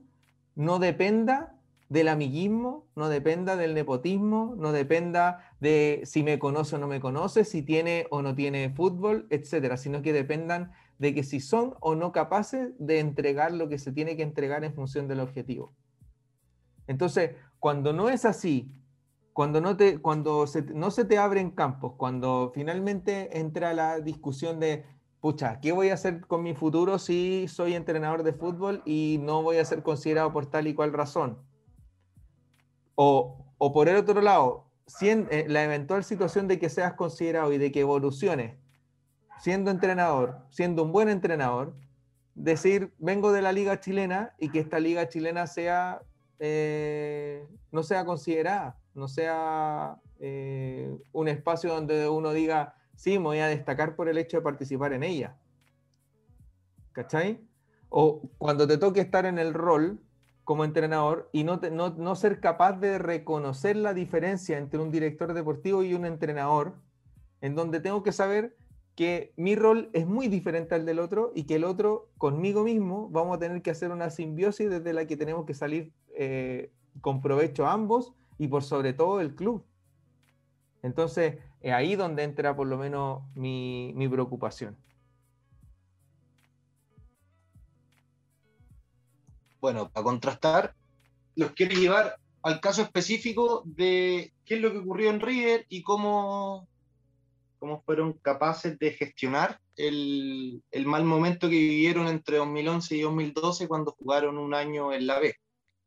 Eh, y que después podamos, podamos responder la, siguiente pregunta, que si es que acaso la situación financiera de, de un club eh, es la causa o es el efecto de los resultados deportivos de una institución. Eh, y comparemos, contrastemos con la realidad chilena. Eh, esto, esto de la profesionalización de River surge en 2013, ya un año después de que River había vuelto a la primera división. Y lo que quisieron hacer con el club fue potenciarlo como club social y deportivo, como primera, como primera instancia y eh, reestructurar todo lo que era el departamento deportivo.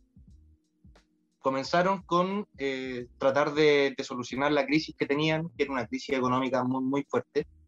Para contextualizar, River de ganancia el 2012 obtuvo 84 millones de pesos argentinos, teniendo como deuda 424 millones de pesos argentinos. O sea, a todas luces era, era un club que, que tenía fecha de vencimiento, pero que si no, no caducaba nunca era precisamente por el patrimonio, patrimonio histórico y cultural que significa para un pueblo tan con tanto sentido de pertenencia en el fútbol, como son los argentinos. Y lo que hicieron fue eh, establecer una serie de medidas que en el fondo promovían esta reestructuración. Pasaron 23 áreas de gestión a solo 7, o sea, eficiencia total. Eh, crearon el gerente de fútbol, el gerente de recursos humanos, el gerente de presupuesto, el gerente de seguridad, el gerente de marcas y uno más por ahí. Y los 15 eh, restantes, 16 restantes desaparecieron como departamentos. Y ahí viene, en el fondo, lo que plantea el presidente, eh, Rodolfo Donofrio, que era dejar de lado tanto amiguismo, tanto, tanto weón apernado a los clubes que, que carece de capacidades y que ya estaba bajo el modelo del fútbol del siglo XX eh, y por ende eran tipos obsoletos que no le aportaban mucho a la institución. Entonces, en, un momento de crisis necesitaban eh, ser lo más eficientes posible. Después, eh, tratar de dejar de lado toda la pasión y manejar esto como una empresa, que es lo que yo siento que acá en Chile no pasa. se configuraron las sociedades anónimas pero los clubes eh, siguen funcionando no como una empresa, sino que eh, bajo un sistema muy, muy, feudal casi, en donde tenía el presidente del club que es un rey y que él determina cómo, cómo se gestiona el reino. Eh, y todo pasa por él. Yo creo que yo ahí creo que agregaría el hecho de que sigue funcionando como una empresa, pero como cualquier empresa, no como una empresa deportiva no como una empresa que entienda el fútbol como este espacio donde hay múltiples universos individuales, sino que pretenden ocupar un modelo súper descontextualizado de éxito que pretende traducirlo a cómo se lideran sus empresas personales exitosas que le dieron la posibilidad de ser dueños de un club a gestionar a través de esa misma, de esa misma estrategia y de esa misma forma un club de fútbol, que no es lo mismo. ¿Cachai? No, y, y, o sea, yo te encuentro toda la razón, pero pongo en duda lo, lo, exitoso de, de, estos empresarios en su rol, eh, eh, en, en su rol de, de, empresarios de otras áreas que no sea el fútbol. Ah, claro, porque, ahí, ahí, la discusión se transforma en otra cosa. porque ahí lo hincha prevalece te has dado cuenta que son puros hueones que tienen un pasado político muy, muy fuerte y que, y que si fueron exitosos, entre comillas, fue por, por uno o, u otro favor político. Ahí entramos a otro tema, ahí hablando de las recomendaciones, les sugiero goles y autogoles de Matamala. Ahí está toda la info que puedan necesitar respecto a esto que estamos hablando. Buena, buena. Pero para continuar con lo, con lo de River, para hacerla corta. Eh, a ver, desarrollaron un esquema de presupuesto en donde ellos establecieron cuál era el presupuesto tope y ese presupuesto no se pasaban. Y la política era súper simple. O sea, queremos contratar este tipo y no nos alcanza, perfecto. Tendremos que vender más. O sea, así tal cual.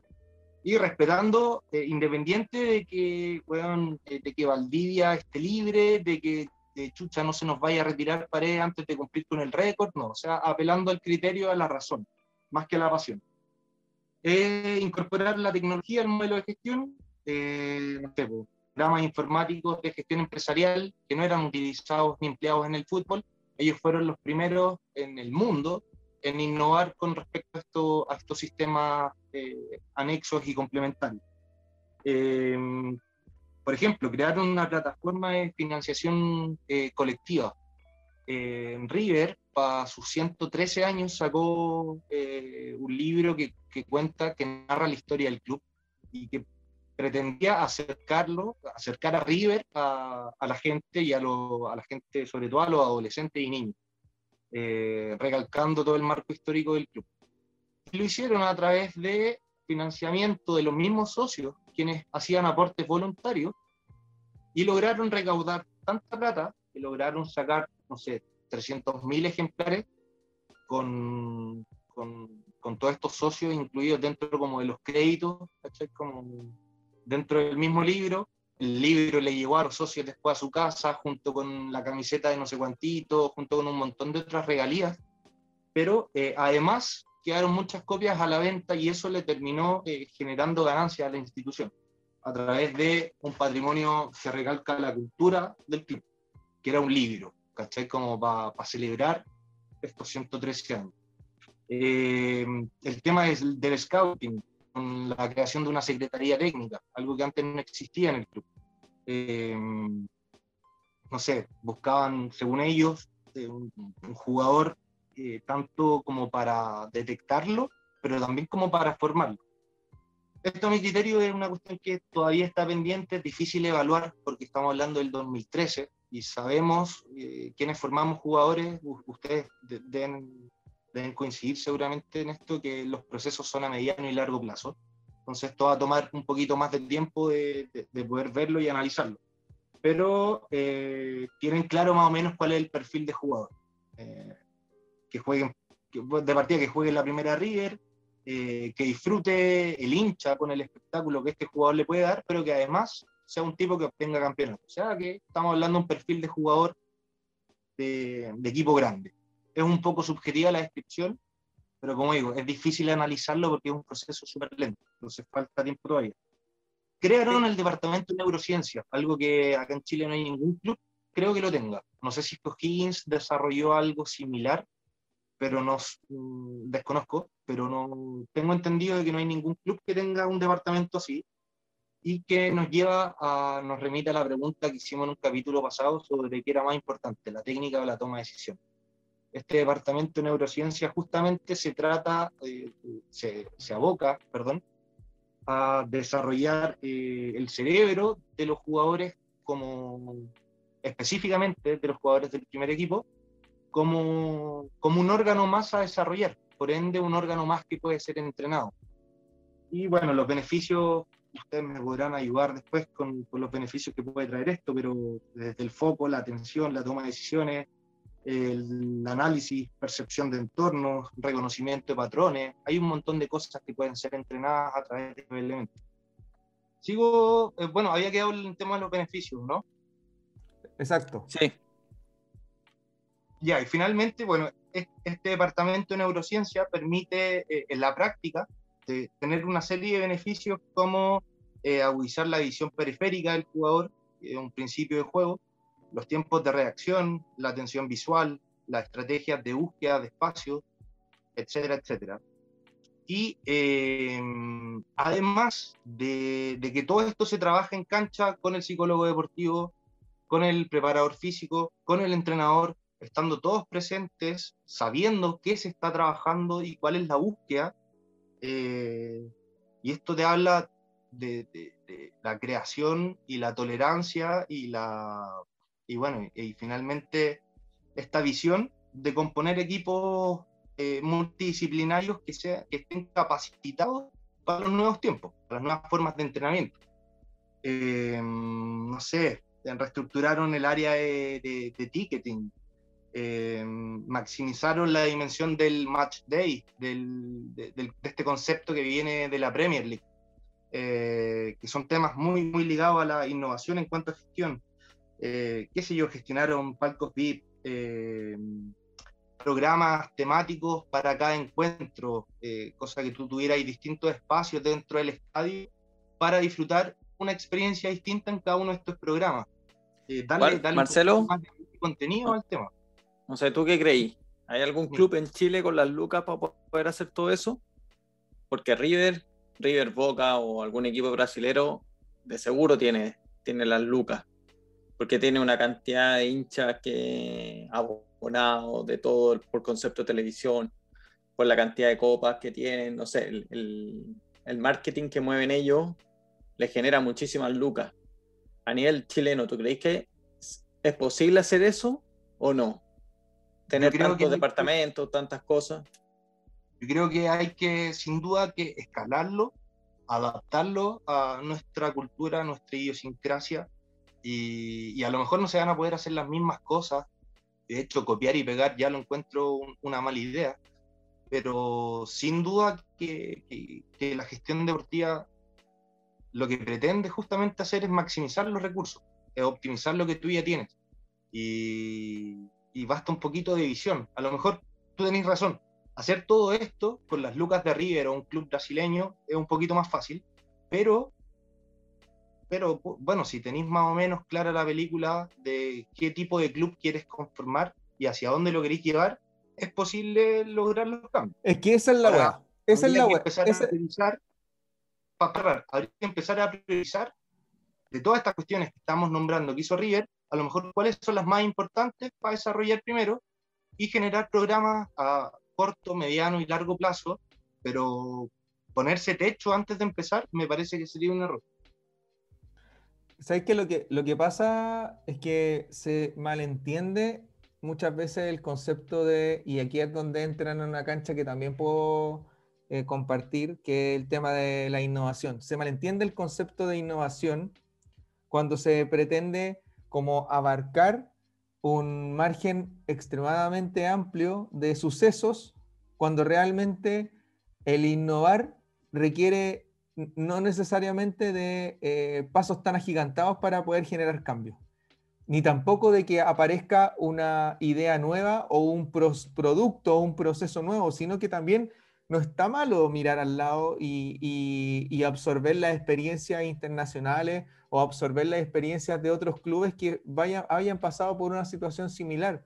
Es por ahí donde yo encontraba que le hacía mucho sentido y mucha justicia y, también habría una oportunidad tremenda el hecho de que dos clubes como Universidad de Chile hayan pasado por ese fracaso, pero me llena de desilusión ver que no, no ha habido una, una autocrítica en donde uno dice, claro, eh, pasó todo este fenómeno de ver a estos dos grandes clubes peleando el descenso, pero nadie dice al otro día, perdón, esto está mal, por lo tanto hay que tomar eh, determinaciones que quizás van el camino totalmente distinto a lo que estábamos tomando, porque el camino que estamos tomando ya se notó que, que, que lleva al fracaso. Entonces, Oye, tomando eso, tú ves experiencias como la de River Plate, por ejemplo, y aquí termino, tú, tú ves experiencias como la de River Plate, que claro, es un club grande, es un club importante con, con una cantidad de dinero que, que obviamente es muy distante a la realidad del fútbol chileno, pero como dice Marcelo, ¿por qué no escalar? ¿Por qué no hacer ajustables ciertas dimensiones y por qué no tomar ciertos elementos? ¿Para qué? Para que finalmente eh, peldaño a peldaño vayamos alcanzando objetivos, pero en este momento ni siquiera eso, ni siquiera, ni siquiera de, de- de algo nos podemos agarrar.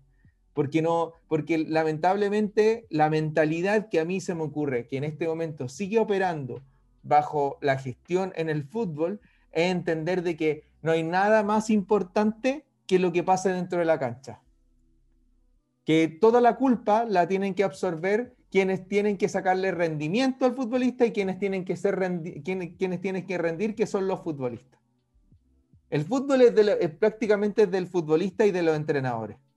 Por eso aquí en Chile sigue siendo prácticamente un dueño de la institución el entrenador de turno, que hace y deshace, que toma las decisiones que quiere tomar, que contrata a quien no y si se taima se va. En cambio, en otras latitudes, esa gestión ya está realizada por otras personas, ya el, ya el- el entrenador viene a hacer su pega y, y ya el entrenador viene bajo ciertos criterios que tiene que hacerse cargo cuando pone la firma, que es depender de una dirección deportiva, que es responder eh, desde, una, perspectiva técnica, que es entregar rendimientos, que es eh, lograr hacer una relación directa con este, este director deportivo y también informarle a las cúpulas por qué está funcionando de la manera que está funcionando. Bueno, y, tomando esto de, hacer las cosas mal y, culpar al entrenador de turno, eh, vámonos al, al otro tema que tenemos, el de las artes de la selección, después de los fracasos de Pisis post eh, Copa Centenario y de Rueda. Uy, yo, cre- Eh, yo creo ¿cómo? que, yo creo que ese da para un capítulo. Sí, da, va a dar uno, para uno entero, pero como ya lo lo tocamos, hagamos una, una previa. Sí, yo creo que está, está largo el capítulo. hagamos unas pinceladas, hacemos unas preguntas por Instagram y eso, lo, eso, dejémoslo, en otro, colgado para el siguiente. A mí me puso... Pero déjame cerrar, déjame cerrar, que me falta lo más importante, que es la, la, conclusión de toda esta cuestión. Eh, solamente como un complemento, aparte de todas estas medidas, River logró eh, ampliar las instalaciones de prego de Seiza y creó un par de canchas más y el departamento de neurociencia y eh, qué sé yo, se preocuparon de las instalaciones. Eh, modernizaron un poco la infraestructura y se ampliaron también al mismo tiempo. Pero lo importante es lo que viene acá con el resurgimiento deportivo, porque el 2011 desciende River, el 2012 vuelve primera y el 2013, a mediados de año, comienza este nuevo modelo de gestión deportiva. Vamos a ver los resultados que tuvo esto y vamos a ver si esto es casualidad o causalidad, todo lo que ocurrió con River en estos últimos años. El 2014 ganaron el torneo final, la final la jugaron con Boca, y la Supercopa Argentina y la Copa Sudamericana. El 2015 salieron campeones de la Recopa Sudamericana, de la Libertadores y la Suruga Bank. Esto ya el 2015, a partir del 2015 en adelante ya es con el muñeco de hierro. El 2016 ganaron la Recopa Sudamericana y la Copa Argentina. El 2017 la Copa Argentina y la Supercopa Argentina. 2018 la Copa Libertadores y el 2019 la Recopa Sudamericana y la Copa Argentina. Y el 2020, recién pasado, hasta antes de que comenzara justamente los primeros partidos del 2021, por lo tanto no están contempladas las semis de Libertadores, había jugado 26 partidos, ganó 19, empató 5 y perdió solo 2. Entonces, ¿será casualidad o será causalidad? Porque justo calza, como diría Salfate, con que después de que reestructuraron el club se dieron una serie de éxitos deportivos que nunca antes habían logrado tener tantos, tan de, forma consecutiva. Y ahí eh, retrotraigo a la, a la, pregunta de, ¿son los resultados económicos y la situación financiera una causa o una consecuencia de los malos resultados deportivos? Y viceversa. Para mí es evidente, es evidente que teniendo una, una gestión eh, que se adecua a la tarea y al proyecto y al proceso que se intenta llevar a cabo, es evidente que es una relación de causalidad. No hay, no hay casualidad, no es una apuesta, es una estructura, una, una, forma desde la que se establecen patrones de acción para tomar decisiones, que finalmente son la matriz desde donde se ejecuta este tipo de, de organización, desde donde, hay que tener tranquilo a un cuerpo técnico, desde donde hay que tener tranquilo a un staff técnico, donde hay que tener tranquilo al plantel. Y si tú al final el título, el título es el que te va a validar ese éxito o, pueden hacer otras cosas porque a lo que yo, yo creo que, bueno, lo, que pasa con, lo que pasó con River todos estos años, Católica ahora, que son equipos que, que están ordenados, que tienen una estructura ya solidificada eh, y están ganando títulos pero en el minuto en que se empareje la cancha y que el resto de los clubes empiecen a trabajar de la misma manera, eh, de manera ordenada y todo, se va a emparejar la cancha y ya no va a ser tan fácil ganar. No va a ser fácil ganar para River, no va a ser fácil ganar para Católica acá. Eh, ¿dónde, ¿dónde, basamos el, el, el, éxito? Porque ahora estamos, lo estamos reflejando a través de los títulos, de los resultados en cancha. Pero no sé, yo veo que O'Higgins, por ejemplo, ha trabajado de manera ordenada por muchos años y, si bien los títulos son muy escasos, eh, una institución que, que, funciona. Entonces, lo hay, que, hay, que, ir viendo también. Lo que, pasa que son los títulos, Nico, siempre y cuando dependan, eh, todo, todo depende. Si para el club es importante eh, conseguir un título, entonces la validación va a ser, va a, ser a través justamente de, de la consecución de copas para O'Higgins no creo que lo más importante sea salir campeón. Yo creo que el modelo de club de O'Higgins responde a otras necesidades, eh, a formar jugadores, a exportar jugadores. No sé si buscan competir internacionalmente, no sé si aspiran a eso. Entonces yo creo que la gestión de O'Higgins, no, no conseguir títulos va a dejar de ser exitosa, y la gestión de River, solo para River, porque siendo un club tan grande como River, se considera exitosa a través de la consecución de títulos. Pero esto no es, no es apito de, de que se alinearon los astros, de que vean un chiripazo. acá te das cuenta que hay toda una reestructuración detrás, que los títulos pueden no llegar, como el 2020, que no ganaron ninguno. Pero el rendimiento finalmente del club es lo que termina condicionando el rendimiento en cancha. Y es una demostración de eso. Entonces, más allá si saliste primero, segundo, si ganaste o no una final, yo creo que cuando tenéis 5, 6, 7 años de buena pega y que se nota, los títulos llegan solos. Ahí, claro, pero también es... Ahí es donde yo creo que entra la importancia de cuáles son los objetivos que se teje esta organización. Si es sostenerse en la categoría, por ejemplo, si es estar peleando la posibilidad de llegar a una Copa Internacional, si es eh, transformarse en, el espacio de trampolín para, para ofrecer jugadores a los clubes grandes o al extranjero. Anda a saber tú, yo por lo menos siento que en ese sentido lo, que dice Marcelo tiene mucha razón en cuanto a que, claro, si tú como club grande no aspiras a, generar eh, éxitos deportivos a través de títulos, Em, es porque evidentemente un club como River Plate no se puede comparar a un Defensa y Justicia, que quizás Defensa y Justicia puede estar muy bien organizado, pero tampoco se le va a exigir eh, estar continuamente yendo a la Copa Libertadores y pasando etapas finales. En cambio, a una Universidad de Chile, a un Colo Colo, a una Universidad Católica, sí, a diferencia de un Coquimbo, que, que por todo el respeto que me merezca, obviamente no tiene las dimensiones de los clubes grandes, lo mismo Palestino, por ejemplo, lo mismo eh, el caso de O'Higgins, lo mismo Guachipato y el resto, el resto también. Pero eh, es ahí donde creo que entra la conciencia, en la conciencia el hecho de que es súper importante el proceso organizado y estructurado para que esa organización opere bajo una lógica y que tenga un orden, una estructura y que tenga un ritmo de trabajo.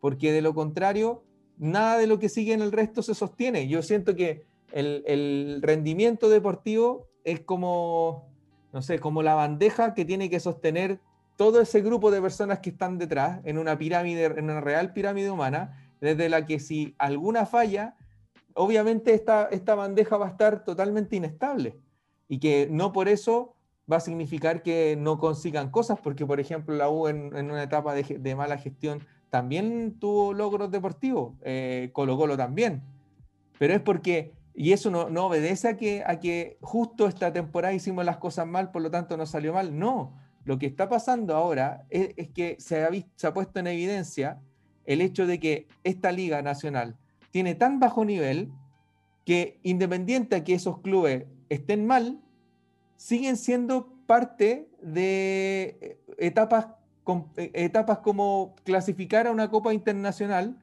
teniendo una campaña pésima y siguen siendo, siguen salvándose, siguen siendo parte de los primeros lugares, siguen estando discutiendo títulos. ¿Por qué? Porque es, es, responsabilidad del conjunto, del, de cómo se, se, genera la estrategia para que finalmente la liga se transforme en algo mejor. Y ahí es donde entra el ejemplo que puse de la liga española, por ejemplo en donde en conjunto se dieron cuenta que era necesario crear un producto superior para exportar incluso. ¿Para qué? Para que ese producto sea tan atractivo que a través de los derechos que implica la venta de esos derechos, eh, puedan tener retribuciones que mejoren el estándar de cada uno de los clubes. Entonces, esta cuestión es de no terminar, pero creo que de acuerdo a lo que, por lo menos lo que hemos conversado y lo que hemos opinado cada uno, eh, creo que ha quedado bastante clara la posición de cada uno respecto a esto. Me gustó mucho em, la participación y el ejemplo de River, que a mí me hubiese encantado que alguno de los grandes hubiese sido Universidad de Chile o Colo Colo, hubiese tenido que ver esa situación de fracaso para ver si es que desde esa situación podían eh, construir una nueva eh, y eventual posibilidad de mejora, pero Lamentablemente visto que las señales no son muy positivas.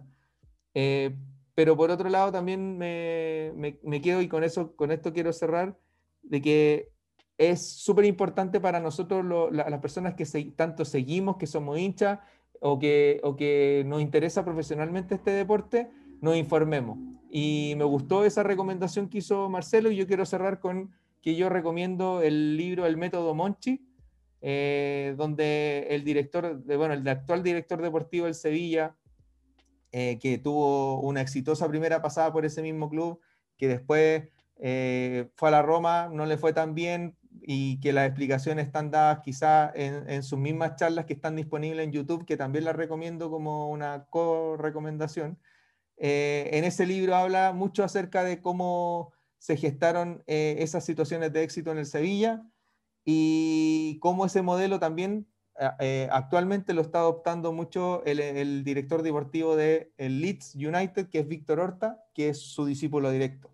Así que por lo menos así yo cierro este capítulo.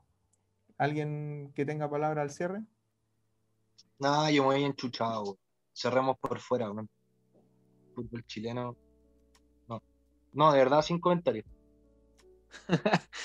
bueno, eh, nada, estuvo entretenido, entretenido el capítulo, largo. Nos faltó el, pedazo de, comentar eh, lo de las artes de las elecciones, así que lo vamos a dejar para más adelante. Y como dijo Claudio, también se vienen invitados de lujo más para los próximos capítulos. Así que nada, estar atentos a las redes sociales. Vamos a estar haciendo preguntas del, de, de las artes, de qué les parece. Y del capítulo de hoy también. Y nada, que nos sigan escuchando, que nos sigan recomendando que, esto no para, esto sigue y nos vamos perfeccionando como River. Eso, buenísimo. Ahí sí. Ahí sí, nos vamos. Ahí le cambió la cara a Marcelo. Así que eso. Un abrazo grande. Vale, chao. Abrazo, cuídense.